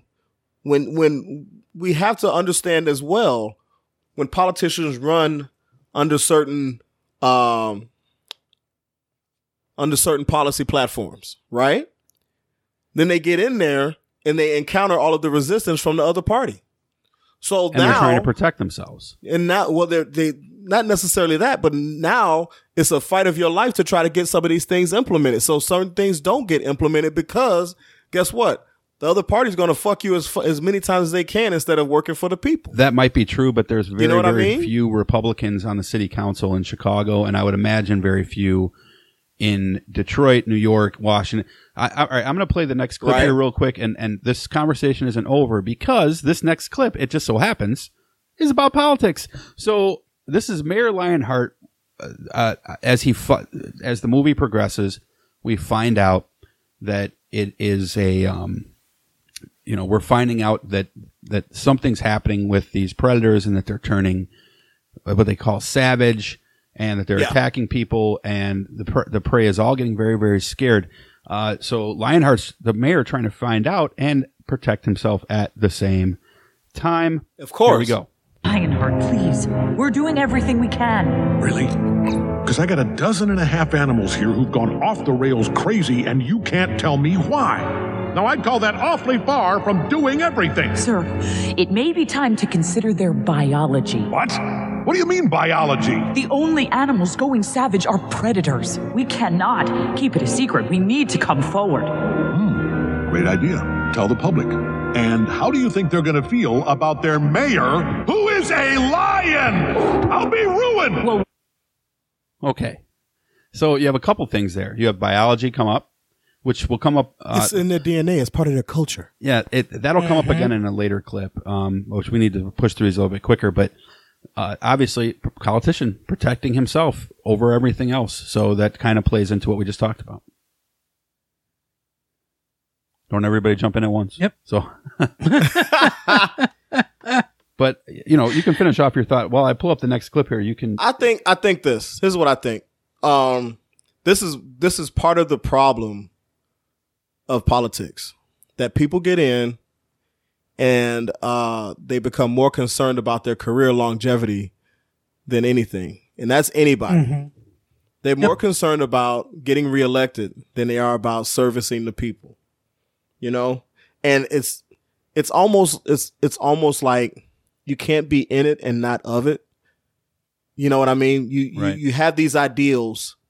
You know, like sometimes people go into a regular job and they're like, "Oh, I'm gonna, I'm gonna, you know, we're gonna come in and I'm gonna be a change agent and I'm gonna do these things." And then you get in there and you see how the sausage is made, and you yeah, well, see Judy what's Hopps going on. is trying to be a change agent. We're going to get to that in a second. and yeah. and you're seeing how, guess what? There's a lot more resistance to me getting these changes made than than mm. than I thought.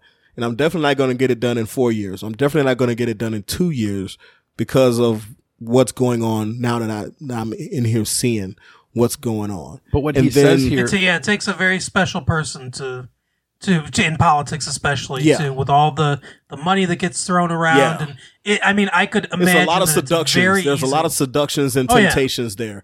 And I mean, and, and, and yeah, and even if you're not taking bribes, I can I can imagine that it's very easy to get there with idealism, Yes. see everything that's going on, and give and be up. like, you know what? Fuck it, let me get mine.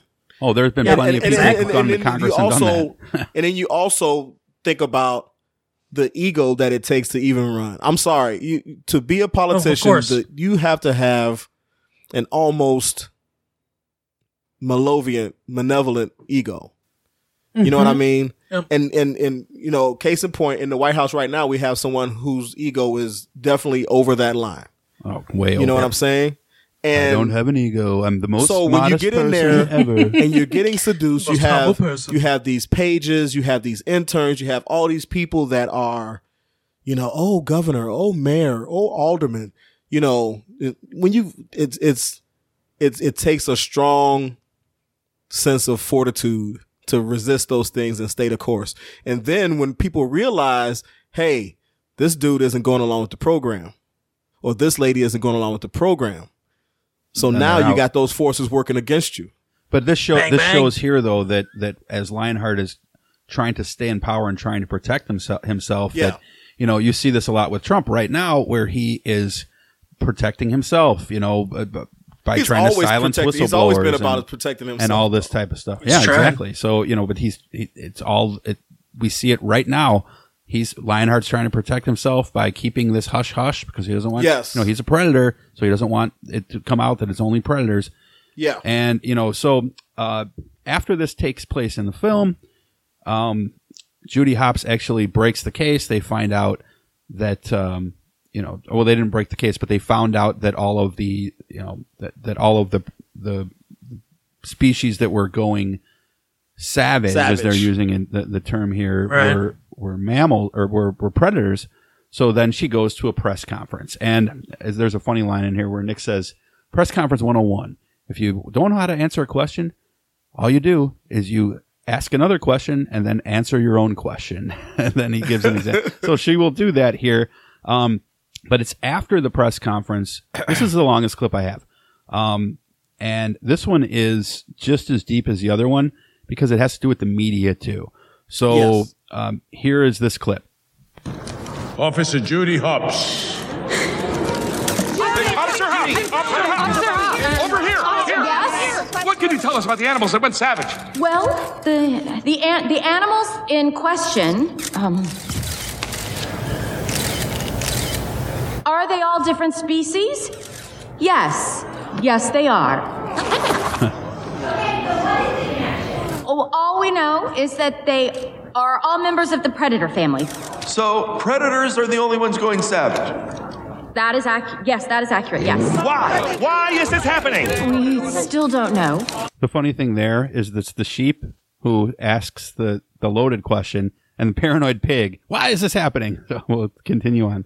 Well, how'd you find out they're uh, It may have something to do with biology. What do you mean by that? Oh. A biological component, you know, something in their DNA. In their DNA, can you elaborate on that, please? Yes. What I mean is, thousands of years ago, um, predators survived through their uh, aggressive hunting instincts. For whatever reason, they seem to be reverting back to their primitive savage ways. Okay, so I want to stop this for one second here. As what they're doing uh, is, as she's doing this, somehow on cue, the board behind her starts showing, you know, predators in, you know, photos where they're with gnashing teeth and things like that. And Nick Right. walks over and Mhm. looks at it. Now, this is important because what she just said is predators are reverting back. They may be reverting back to their primitive savage ways. In fact, I want to play that one more time because this is very important. Survived through their uh, aggressive hunting instincts. For whatever reason, they seem to be reverting back to their primitive savage ways. Of course he did. That's what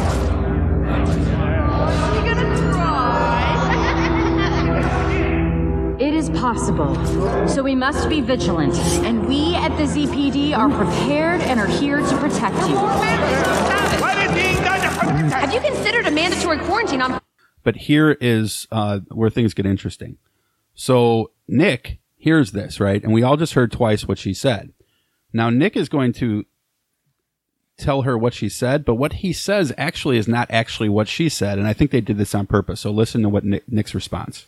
Fast, I didn't get a chance to mention you or say anything about how we. Oh, I think you said plenty. What do you mean? Clearly, there's a biological component. These predators may be reverting back to their primitive, savage ways. Are you serious? I just stated the facts of the case. I mean, it's not like a bunny could go savage. Right, but a fox could, huh? Nick, stop it. You're not like them. Oh, there's You're a not like them them. now. Ugh, you know what I mean. You're not that kind of predator. The kind that needs to be muzzled? the kind that makes you think you need to carry around fox repellent? Yeah, I don't think I didn't notice that little item the first time we met. All right. So now as the, as he walks away, right. And then they have a, a bit of a standoff where he thinks, you know, Judy like gets in a defensive position against him. But as Yes. he walks away, she talks to the media. So listen closely to what the media says here. Nick, Nick. Officer Fox, were you just threatened by that predator? No, he's my friend. We can't even trust our own friends? That is not what I said. Please. Are we safe? Have any other foxes gone Are we savage? safe? So that's really fucking deep. Okay. Yes. So you have, first of all, and I'm just going to set the stage here for this. Um, she obviously says something that is jaded in nature and based on her own biases, right? He Right. sort of makes it, he repeats it to her, but he obviously, we played it twice, made it different than what she said. And I think they did that on purpose. But then as he's, wa- he's walking out, the reporters are all going crazy and they're like, we can't even trust our own friends. Have any other Right. foxes gone savage? And the assumptions come up on, you know, these types of things. So Haas, um, go to town on this one because uh, actually, and, and actually, I'm going to play this two second clip here first. This is the newscast right afterwards. And I think this is interesting too. More bad news in this city gripped by fear. A caribou is in critical condition, the victim of a mauling by a savage polar bear. This, the 27th such attack, comes just one week after ZPD officer Judy Hopps connected the violence to traditionally predatory animals. Traditionally predatory Yes. animals. So go ahead, Haas. Go to town. Yo, I talk a lot about socialization and conditioning. And that's what that's you know that's what you heard, and then you, fear mongering. More more more to the point is you know just the uh, assumptions and the, the the biases that now percolate to the surface. Uh, much like what happened in, in, in 2016 after the election of a certain person. But anyway, um, it's just is it's it's funny because you know you have people who you know about two weeks ago or whatever in, in the timeline of the story we're living pretty much relatively in harmony except for little examples here and there of bias or prejudice or whatever and now you see these things start coming out when when you know and that's how powerful the media is is you know it's just like that. It's it's you know when we have a media conditioning and in in different different areas of conditioning and socialization and fear mongering, especially because fear is one of the best one of the one of the greatest control mechanisms out there for masses of people. You know what I mean? Mhm. And um, once people get scared, those true vibes and those true thoughts that normally are relegated to around the living room or around the kitchen table or something like that, um, percolate to the surface and are weaponized. You know what I mean? So Yep. it's So I yeah, I think that like with, with this scene, I, I think I think this is is brilliant. And to kind of jump onto to Haas's point, uh, I don't necessarily think that the media is interested in controlling people so much. Well, what you did they have, want I think, though, i- not to cut you off, but you did have the sheep, and I think the sheep was one of the bad guys. So I think I think Oh, that yeah. he's like your Fox News reporter, right? Like asking the Yeah. loaded Breitbart. question. Well, what they want is they want money. Power. And the way to get money is to to keep people watching. And one of the ways that you keep people watching and keep people interested is through Yeah, fear. sensationalism. Uh, y- you know, yeah, when when the Gulf War happened, you know, I remember, you know, we were glued to our TV, you know, in, in, in the early 90s, uh, you know, things like that. If there's a serial killer on the loose, uh, you know, people are watching the TV all the time because they want the latest information because they want to be protected. They don't want something bad to happen and it come out of the blue, you know, so.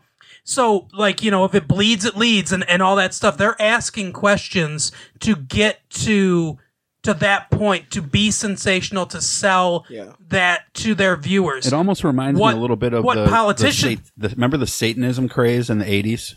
Oh yeah, Procter and Gamble. Panic. Yeah. Procter and Gamble is Yep. this satanic organization. We couldn't even use certain toothpaste in my house. Yeah, there was a there was a Mm-hmm. report that I, I think I heard this recently on a, on a podcast because I was re- implicitly reminded of it. Um, is that there was like a police agency that said there was fifty thousand children murdered by Satanists in a t- certain year, and like some Oh, yeah. some Shit, reporter yeah. said, I don't remember "Wait a that. minute." There's never been 50,000 murders in the United States in any calendar year ever. So what are you talking about, right? Right. But these things were being propagated as true. Oh yeah, yeah. You know, yeah, I remember that satanic panic stuff. Yeah, I'm the satanic You know, panic was old he- enough to It remember. was definitely real at seventy eight thirteen South Carpenter. you know, But so what? What they what politicians do is they take this fear that this the you know that the media is ginning up for profit and they use it for power. That's the symbiotic relationship between the media and, and politicians, or at least it's one, one, of the them. it's one of the And- places, Mark, and I think you'll agree that Trump's not completely nuts when he says fake news because a lot of what we do here is No, yeah. I mean, it's not fake the way he says it's fake, but there is some fakeness here. Yeah. Yeah, and the thing is is like, you know, he'll attack he'll attack some of the more truthful and traditional uh, sources as fake news uh, erroneously, but that doesn't mean that fake news exists. Like Fox News at times can be fake news. Oh, Tucker and Sometimes, Sean, yeah. you know, I read, on a, a- I read a I read a report that um they did an analysis of Fox News reporting and like ten percent was completely true. right? It- There's yeah. like there's a lot of half truths. That sounds high.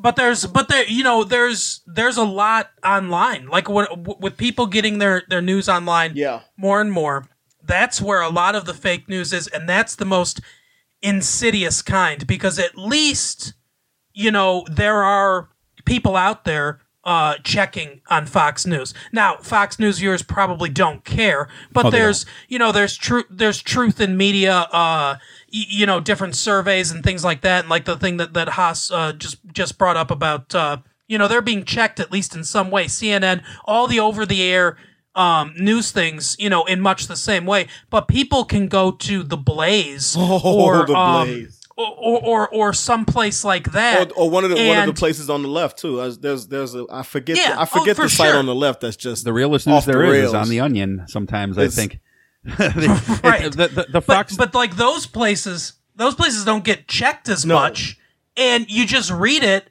And you bel and like not me or not us, and not I'm sure a, a sizable amount of people, but there are a, a big group of people that will just read this stuff and just believe it. They're, That's because they that's because they have this narrative, especially the Fox News viewer, because oh, because Oh, yeah. of the fact that it's on Fox.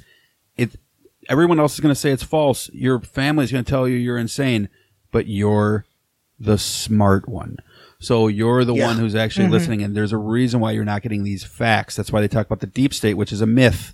Because remember, Mueller was supposed Right. to be working for Trump and expose Obama and Beyonce and all these people, which obviously never happened. Yeah. Uh, but I don't want this. It's a lizard. the lizard. I don't want the point to get away from us though on the one thing before we move on to the next clip. Um, because that as it's funny now we're longer than the movie on the podcast, but I knew this would happen. Uh, the um, the part where where she says something which was wrong, but then Nick sort of pushes it even further and says clearly there's a biological component when she said it may be their it may be time to Right. consider their biology. Mhm. Haas, I want your opinion on that. How often does does that obviously happens a lot, but what do we do to stop that? I think that We ask the easy biggest questions thing, here. The biggest thing that you can do to stop that, number one, is that you have to be engaged with people that are willing to have conversation and civil conversation and listen. And when that happens, you can't let it go.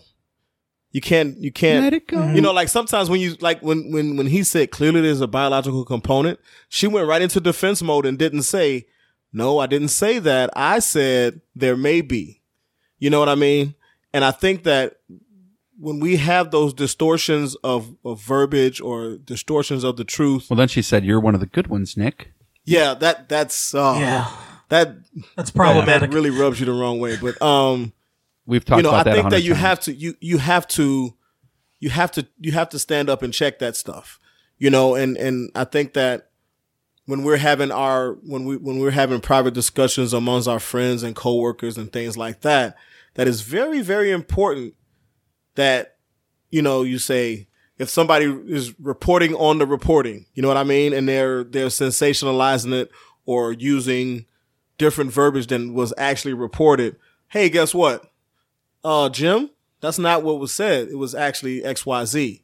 Right. You know what I mean? Because if you don't, then it's then now it's if it's not challenged, it's true. That's that's my thing. Mhm. If you don't challenge the mistake or the misrepresentation or the outright lie, then it becomes truth.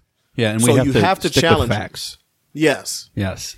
it, it- it's not a perfect analogy in the movie either because I, I mean I, to to our to our lives because obviously there are biological differences between predators and uh y- you know prey I guess for for lack Well, I of a think what better they're talking term. about here is and um, eugenics.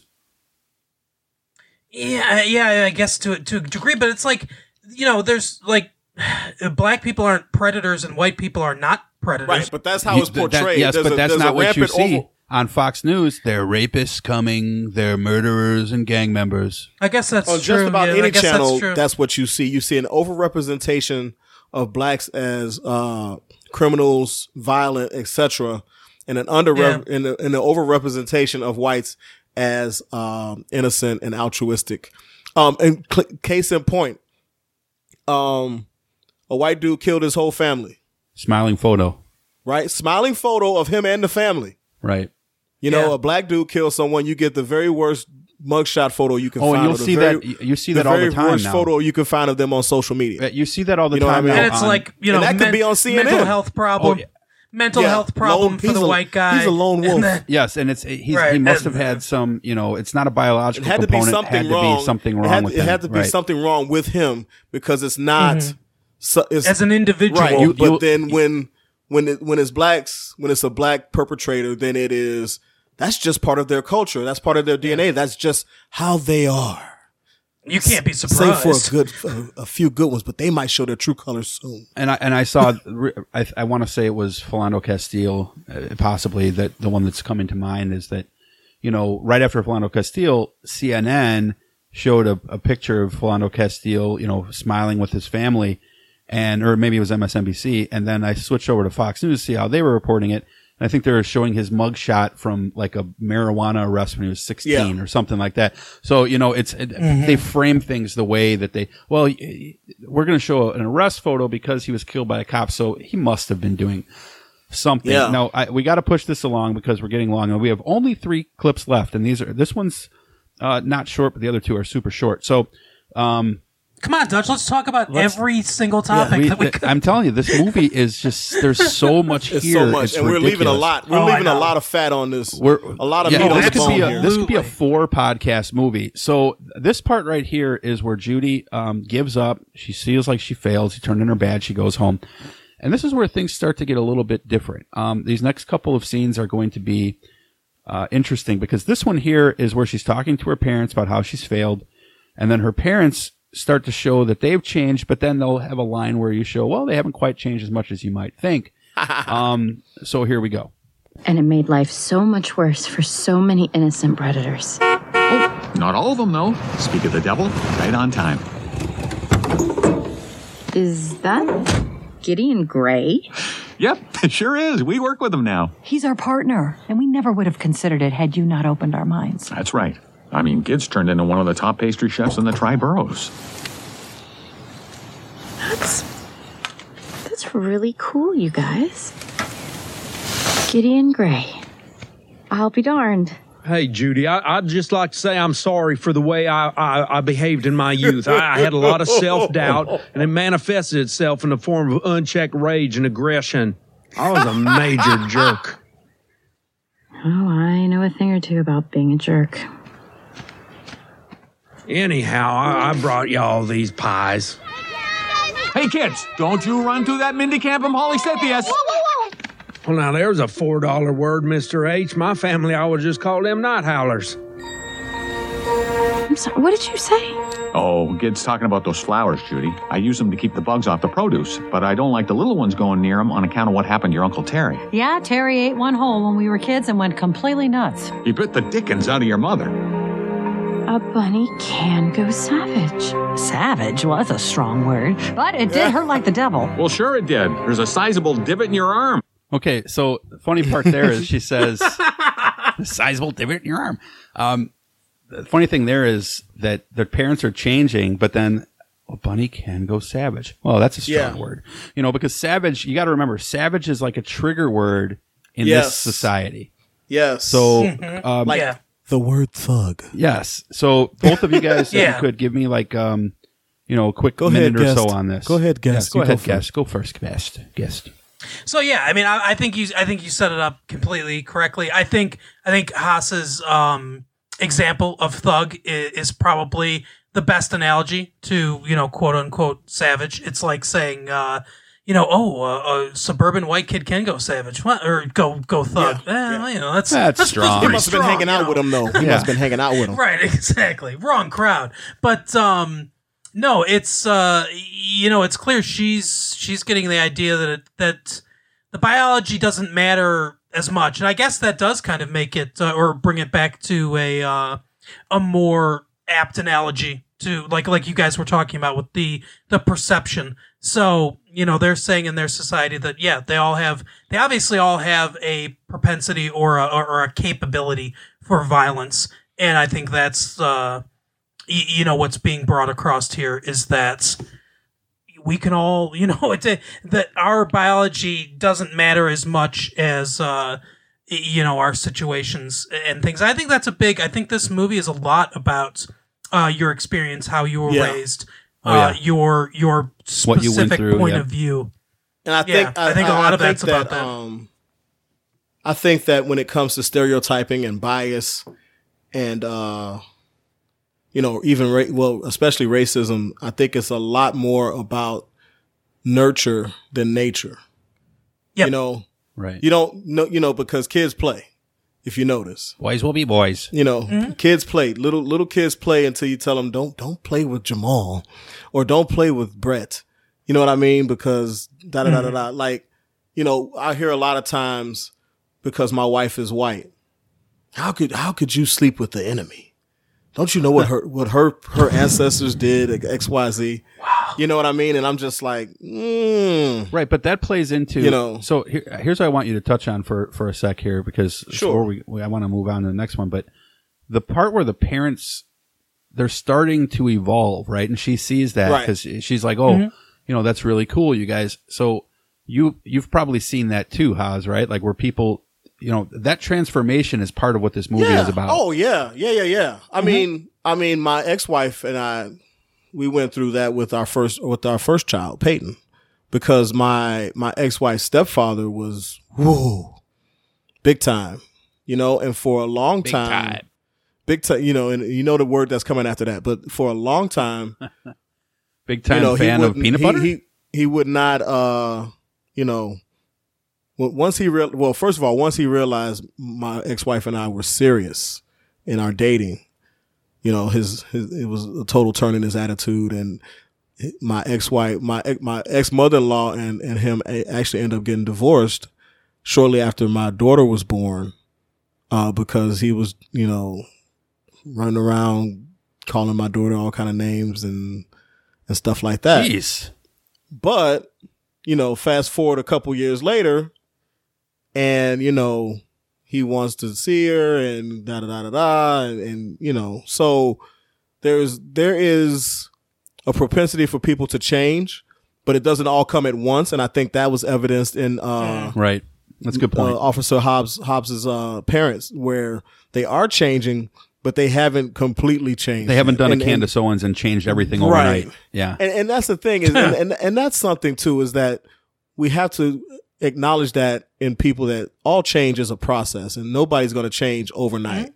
So you have to you have to allow for that, and to think that someone's going to change their attitude overnight is is is is just wrong, and it's it's unfair. It's unfair to to to expect people to change, especially those deep rooted type ideologies and ideas. Those things don't change overnight, and they have to Oh, be yeah. actively worked on. So, you know, One of one of my favorite movies is American History X. Oh, we're gonna do that one. yes, yes. It, it kind of you know gotta do that explores. too. Maybe we'll have you back for American History X because that is on the list. Oh, I love that movie. Yeah. and that one on in the in the change in the opposite way is higher learning. Yes. Higher learning's another exactly. one, yeah. Yes. And also on the list. But yeah, but that so you know I've known people not as extreme as Edward Norton's character uh, in the movie, but you know people that were were very very prejudiced, very racist uh, from how they were raised, and as they grew up and they experienced things, and that's the thing is you know like like we've been talking about being able to experience other cultures being able to experience other people and other ways of thinking that's i think that's really the key. And that's one of the things that gives me hope for the country humanity you, you know what, what have you is that i've seen people that are you know pretty deeply racist make this change and like you said Haas, it's slow it takes a Yes. long time Yes, uh, yes. you know in, in an individual to happen but it, it can happen and every individual that goes through that journey and changes and raises their kids better that makes us better Yeah, one hundred percent. I agree. And and speaking of You know. getting better, I'm, I'm going to push us to the next clip. Okay. Um, this is Judy's apology to Nick. Uh, I wanted to hear from you guys after it's over. You know, obviously he accepts it. Spoiler. Um, by the way, spoiler on the whole podcast. If you haven't seen this movie three years later, you're late. But Well, uh, what rock have you been living on? what rock? Or you don't You have must kids. not have kids. Uh, but here is the apology. Um, too bad people don't do this more. Here we go. Oh, Nick. Night howlers aren't wolves. They're toxic flowers. I think someone is targeting predators on purpose and making them go savage. Wow. Isn't that interesting? Wait, uh, wait, please. I, I know you'll never forgive me, and I don't blame you. I wouldn't forgive me either. I was ignorant and irresponsible and small minded. But predators shouldn't suffer because of my mistakes. I have to fix this. But I can't do it without you. So I think that's pretty profound. You know, uh, how about that apology? I mean, what do how do we apologize for? You know, Justin Trudeau putting on brown face in Arabian Nights and Ralph Northam, and you know, that's one of the criticisms I have of the left is like there is no room for forgiveness. Um, go ahead, take this one, guys. I, I think. Well, I, you know what? I, I feel like this, and this this is what's crazy to me. Um, I I feel that the left, well, the on the left, like evidenced by the young lady who just resigned and apologized. Um, but I I feel like from the political spectrum, the left, you know, they apologize a lot, and sometimes when they don't necessarily need to. Um, I feel like on the left, from the the the aspect of the populace, you're absolutely right. Where there's this all or nothing as far as, oh, they got to go or this or that. Right. But I feel like on the right, from the political spectrum, there is we're never going to apologize for anything.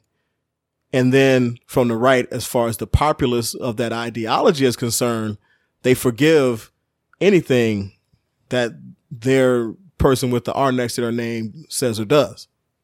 You know what I mean? Yeah. And I think that in reference to her apology, that is how apologies should be.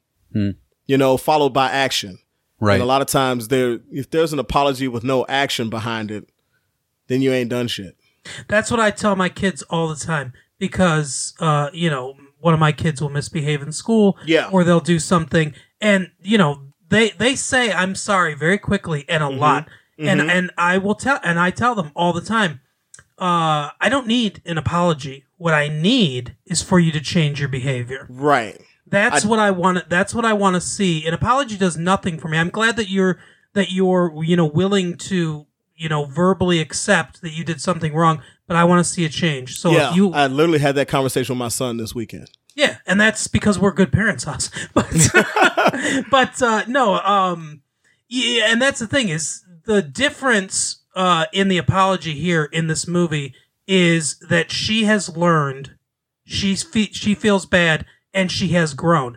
Anybody can say I'm sorry. You know, somebody can can dress in blackface 20 years ago and uh you know uh they people come to them and say hey you know you you did this or, or whatever and their thought process can be oh this is dumb this is cancel culture this is stupid Right. Right. but my people are saying I've got to go on TV and say, "Oh, I feel very ashamed and, and everything." That apology means nothing. Right. If if it gets pointed out to them and they and they sit down and contemplate and say, "You know, maybe I, I shouldn't have done this. Maybe you know, maybe this is an insensitive thing to do. Let me look at this from another person's point of view." And then apologize to where it's an actual sincere apology. That's one that matters, and that's one that, that will be will be evidenced by by their actions. Right. Yeah. Right. I, I definitely agree with you there. It's, it's, it's, it's all about your actions. It's all about what you do after the apology and also how you apologize. Because if you apologize, like if when we're talking about, um, you know, when I hear an apology where someone says, uh, I'm sorry if you were offended by what I said. You didn't apologize. Right. You know, Right. Yeah. I'm sorry if my actions. That's a sorry, not sorry. you. Right. You know, I'm sorry That's if my putting it on the other person. Exactly. Right. I'm, you know, and and that's and that's the thing is that, you know, so, a lot of times we hear these non-apology. I if if if if you were offended by what I said, I'm sorry. Mhm. Not I'm sorry that I made anyone feel this way. Mhm. That's you know that's a, and then we have to see the action behind it. You know, Mhm. and note to all politicians or anyone thinking about being in politics or in any way famous. If you've got a blackface picture anywhere, if you ever don blackface or brown face or yellow face or whatever, Yeah, just tell us just now. out it out yourself now, apologize, and get out ahead of it. Yeah, it's much Don't easier. don't try to cover it up. Just say, you know what? I did this back in the day. I dressed up as Mr. T and I thought it'd be cool to put on blackface for Halloween. I did not understand at that time how insensitive that was due to the context of the time uh, th- of that time and also due to my upbringing if you know if that person you know I, I wasn't raised in an environment where I was where I would be knowing that that was bad so I apologize for offending people with that now but uh you know just next apologize week, next week when Delvin Cox comes on the show, um, we're welcoming back Delvin. Uh, I have a question for you guys, for the two of you about blackface. So prepare yourself. Okay. For for that question. Um, the, the, the last thing. I'll out myself real quick right now. I uh, I, I I dressed in green face uh, Oh, one uh, Halloween. Martians Did you dress up as that? Did you dress up as that lady Martian that Captain Kirk kissed back in the day? no, it was it was a, a zombie. It was a zombie costume. No, but- so Oh. I, I want to apologize to all zombies out there for appropriating zombie But, culture. Cap- but Captain Kirk, uh, the first ever interracial kiss on television. That's Um, true. I want to apologize Uhura. too. I dressed as an anti pimp, and it's for all the pimps out there who might be offended that I offended by dressing as an anti pimp or failed pimp. I apologize. Well, I've told you guys before But I did win. that that I, you know, when I when I was probably like 25, it was right around the time that um that there was that KKK rally in Skokie. I was at, at Cuppy Bear North and was wearing a white baseball hat and decided it would be funny to mock the KKK.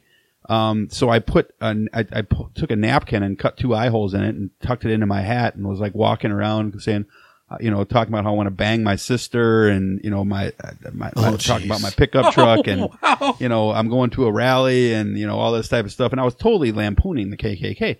But you know, but the thing is, is like, and I've said this before, like I might, not- I, I'm thinking about possibly running, running for for office, you know, next Yeah. next term, and because that's not going to be explained in a picture, dude. well, but yes, it won't be explained in a picture. But the thing is, like now, this in those days, you know, people didn't walk around with camera phones, right? Like nowadays, Right. I may have been in a little bit more trouble right away, but you know, in hindsight, that was probably a stupid thing to do, regardless of whether or not. I, you know, like we were talking about before with like my friend who was the rapper who said the N word. You know, he, in hindsight, maybe he probably shouldn't have said that, but at the time he thought he was being cool or something like that. So, you know, it's, and, and that's like my whole thing with like Kavanaugh. Like if Kavanaugh would have just came out and said, look, I know I got drunk. It's possible that I did that. I, in my mind, I never would have raped her. Um, I was just trying messing with her. And like, if I hurt her, I'm, I have no, You could even said I don't remember it, but I remember her and, and take some accountability for it. But like, by the way, we're still waiting for Blasey Ford's book. Um, Yeah. that, that was that Hannity Promise was coming out. Uh, but like, I think I would have been a little bit more open to him to say, look, I fucked up, dude. I was a stupid ass kid, 16 years old, and I shouldn't be accountable for that now. And that might actually carry some weight. Not, have you ever had a beer, Senator? You know, and, and, and crying. My daughter is praying for like this beer lying lady you know and it's it's just like this lady had nothing to gain from this nothing to gain from this she was the antithesis of someone who would try to come into the public spotlight and these people just decide to ruin her life so it's like but but Kavanaugh could have done handled that totally differently and I might have respected that differently but he didn't so I have no Right. respect for Kavanaugh because I believe Kavanaugh did that so you know it's all right so um obviously we're going to end off on a positive note here, but there was a couple things. I'm going to skip past the last uh, clip here for time reasons, but I just thought it was funny that. Um, oh, I, I guess we lost Mark. It looked like we were losing Mark there. Oh shit! but um, we'll see if he rejoins back in. But there was some stereotype here in this movie that um, you know, where like the wolves were howlers, right? The sloths Yes. were slow. Um, the elephant, though, the remember the Tommy Chong said, "Oh, elephants, they totally remember everything," but she couldn't remember Yeah. a thing. So it, go- it goes to show that sometimes stereotypes are true, sometimes they're false. And then I think one of the funniest things was like when Nick wanted to touch the wool on the Yeah. sheep's head. It's Yes, it's kind of like yes. I wanted to touch a black Bellwether. person's hair. Yes. is that what you saw there? Yes, yes, I did. It was hilarious. Yeah. So, um, just close us off. Like, encapsulate this movie for us in fifty words or less. Let's see here. Uh Zootopia is not just for kids. It is definitely something for adults to watch and watch deeply because there is so much there if you have the eyes to see and the ears to hear. Right. So check that movie out. Yep. Watch with a new pair of eyes. You can you can find the movie on on Vudu. You can find the movie on Amazon um, Video. So definitely, if you haven't seen it, check it out. Now that we've spoiled it for you, but there's just so much there. Again, I just I, I, I love touching it. I've been waiting to do this one for a long time. Mark has rejoined the show. So, Mark, if you can hear me, um, take take uh, you know fifty words or less, and just kind of encapsulate this movie. Uh, All right. for- First for of all, sorry. listener. Who who knew I needed more than three hours ba- of battery on my computer? Yeah, no kidding. It's, welcome to voice. But, welcome to the uh, underground. So, yeah, I mean, I, I think it's an amazing movie about all different kinds of prejudices, uh, all, all different kinds of points Yes. of view, and you know how yeah. how they can be damaging, how uh, you know they can lead us to to you know more more inclusion and, and and better points of view and and ultimately it's about seeing like i said before like seeing the whole picture seeing everything you know a- at, times during this and and i think uh framing it in a mystery story where so often you only Yeah. see part of the thing until the climax of the movie Yeah, we barely talked when, about the when plot yeah of the movie. when the whole Right. picture Yeah. comes in i think that's a brilliant way to, to juxtapose it and because throughout the whole movie she sees part of you know the actuality until the end when she sees you know the whole thing and they and they come to an understanding and and, and all Mhm. that stuff. And i think that's i think that's what the the movie is is about. Yeah, and then the sloth breaks the stereotype at the end because he's speeding like a thousand Right. miles an hour. Yeah.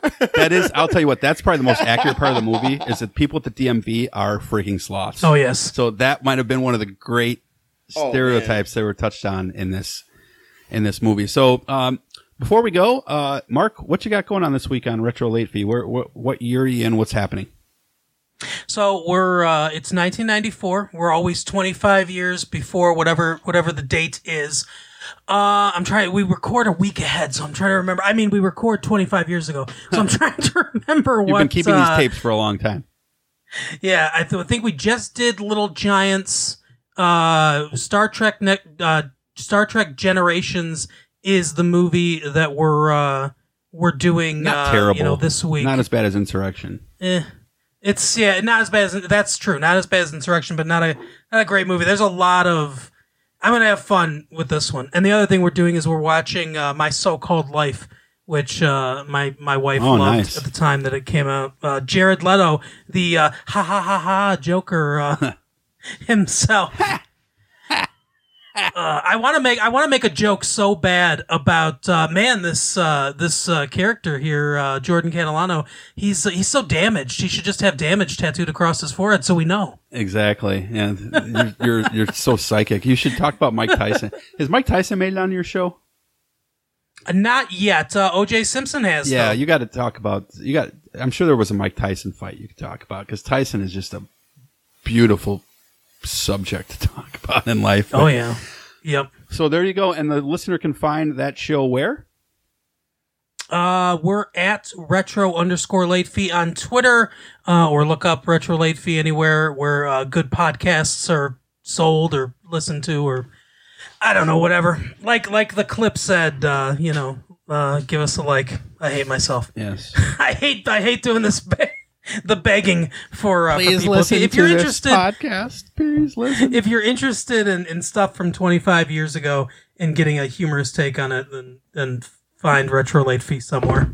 Well, you can find Retro Late Fee. You can find me um, at Dutch Jason, and Haas is, I believe, LF2 underscore fitness at on Twitter. Is that correct? Uh, no. It's uh. oh, it's not. take out the underscore. Oh, LF2 Fitness. Yes. Uh, on Twitter. Okay.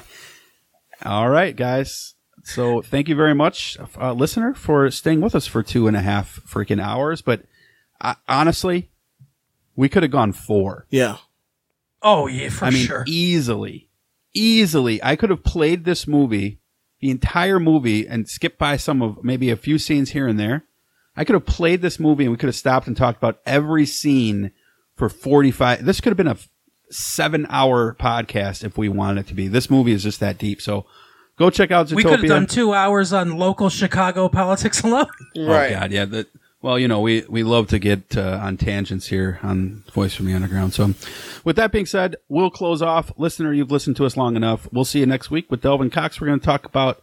Uh, we'll probably get Amber Heard next week. We'll take care of her next week. Yeah, So- we'll get we'll Yeah. get to that. Amber Heard's going to be the other guest. She will be on the show next week. Absolutely, So- so hundred percent tur- tune in. guaranteed. That would be great. Amber Heard will be on the show. Not so. Yeah, Take- Dalvin Cox and Amber Heard go head to head. it's going to be epic. All right. Take care, listener. All right. Bye bye now. You're watching Channel 4 News with five time Emmy Award winning anchor Ron Burgundy and Tits McGee. Good evening, San Diego. I'm Veronica Corningstone. Tits McGee is on vacation. Thank you for listening to Voice from the Underground. Be sure to follow us on Twitter at VFU Podcast. See you next time.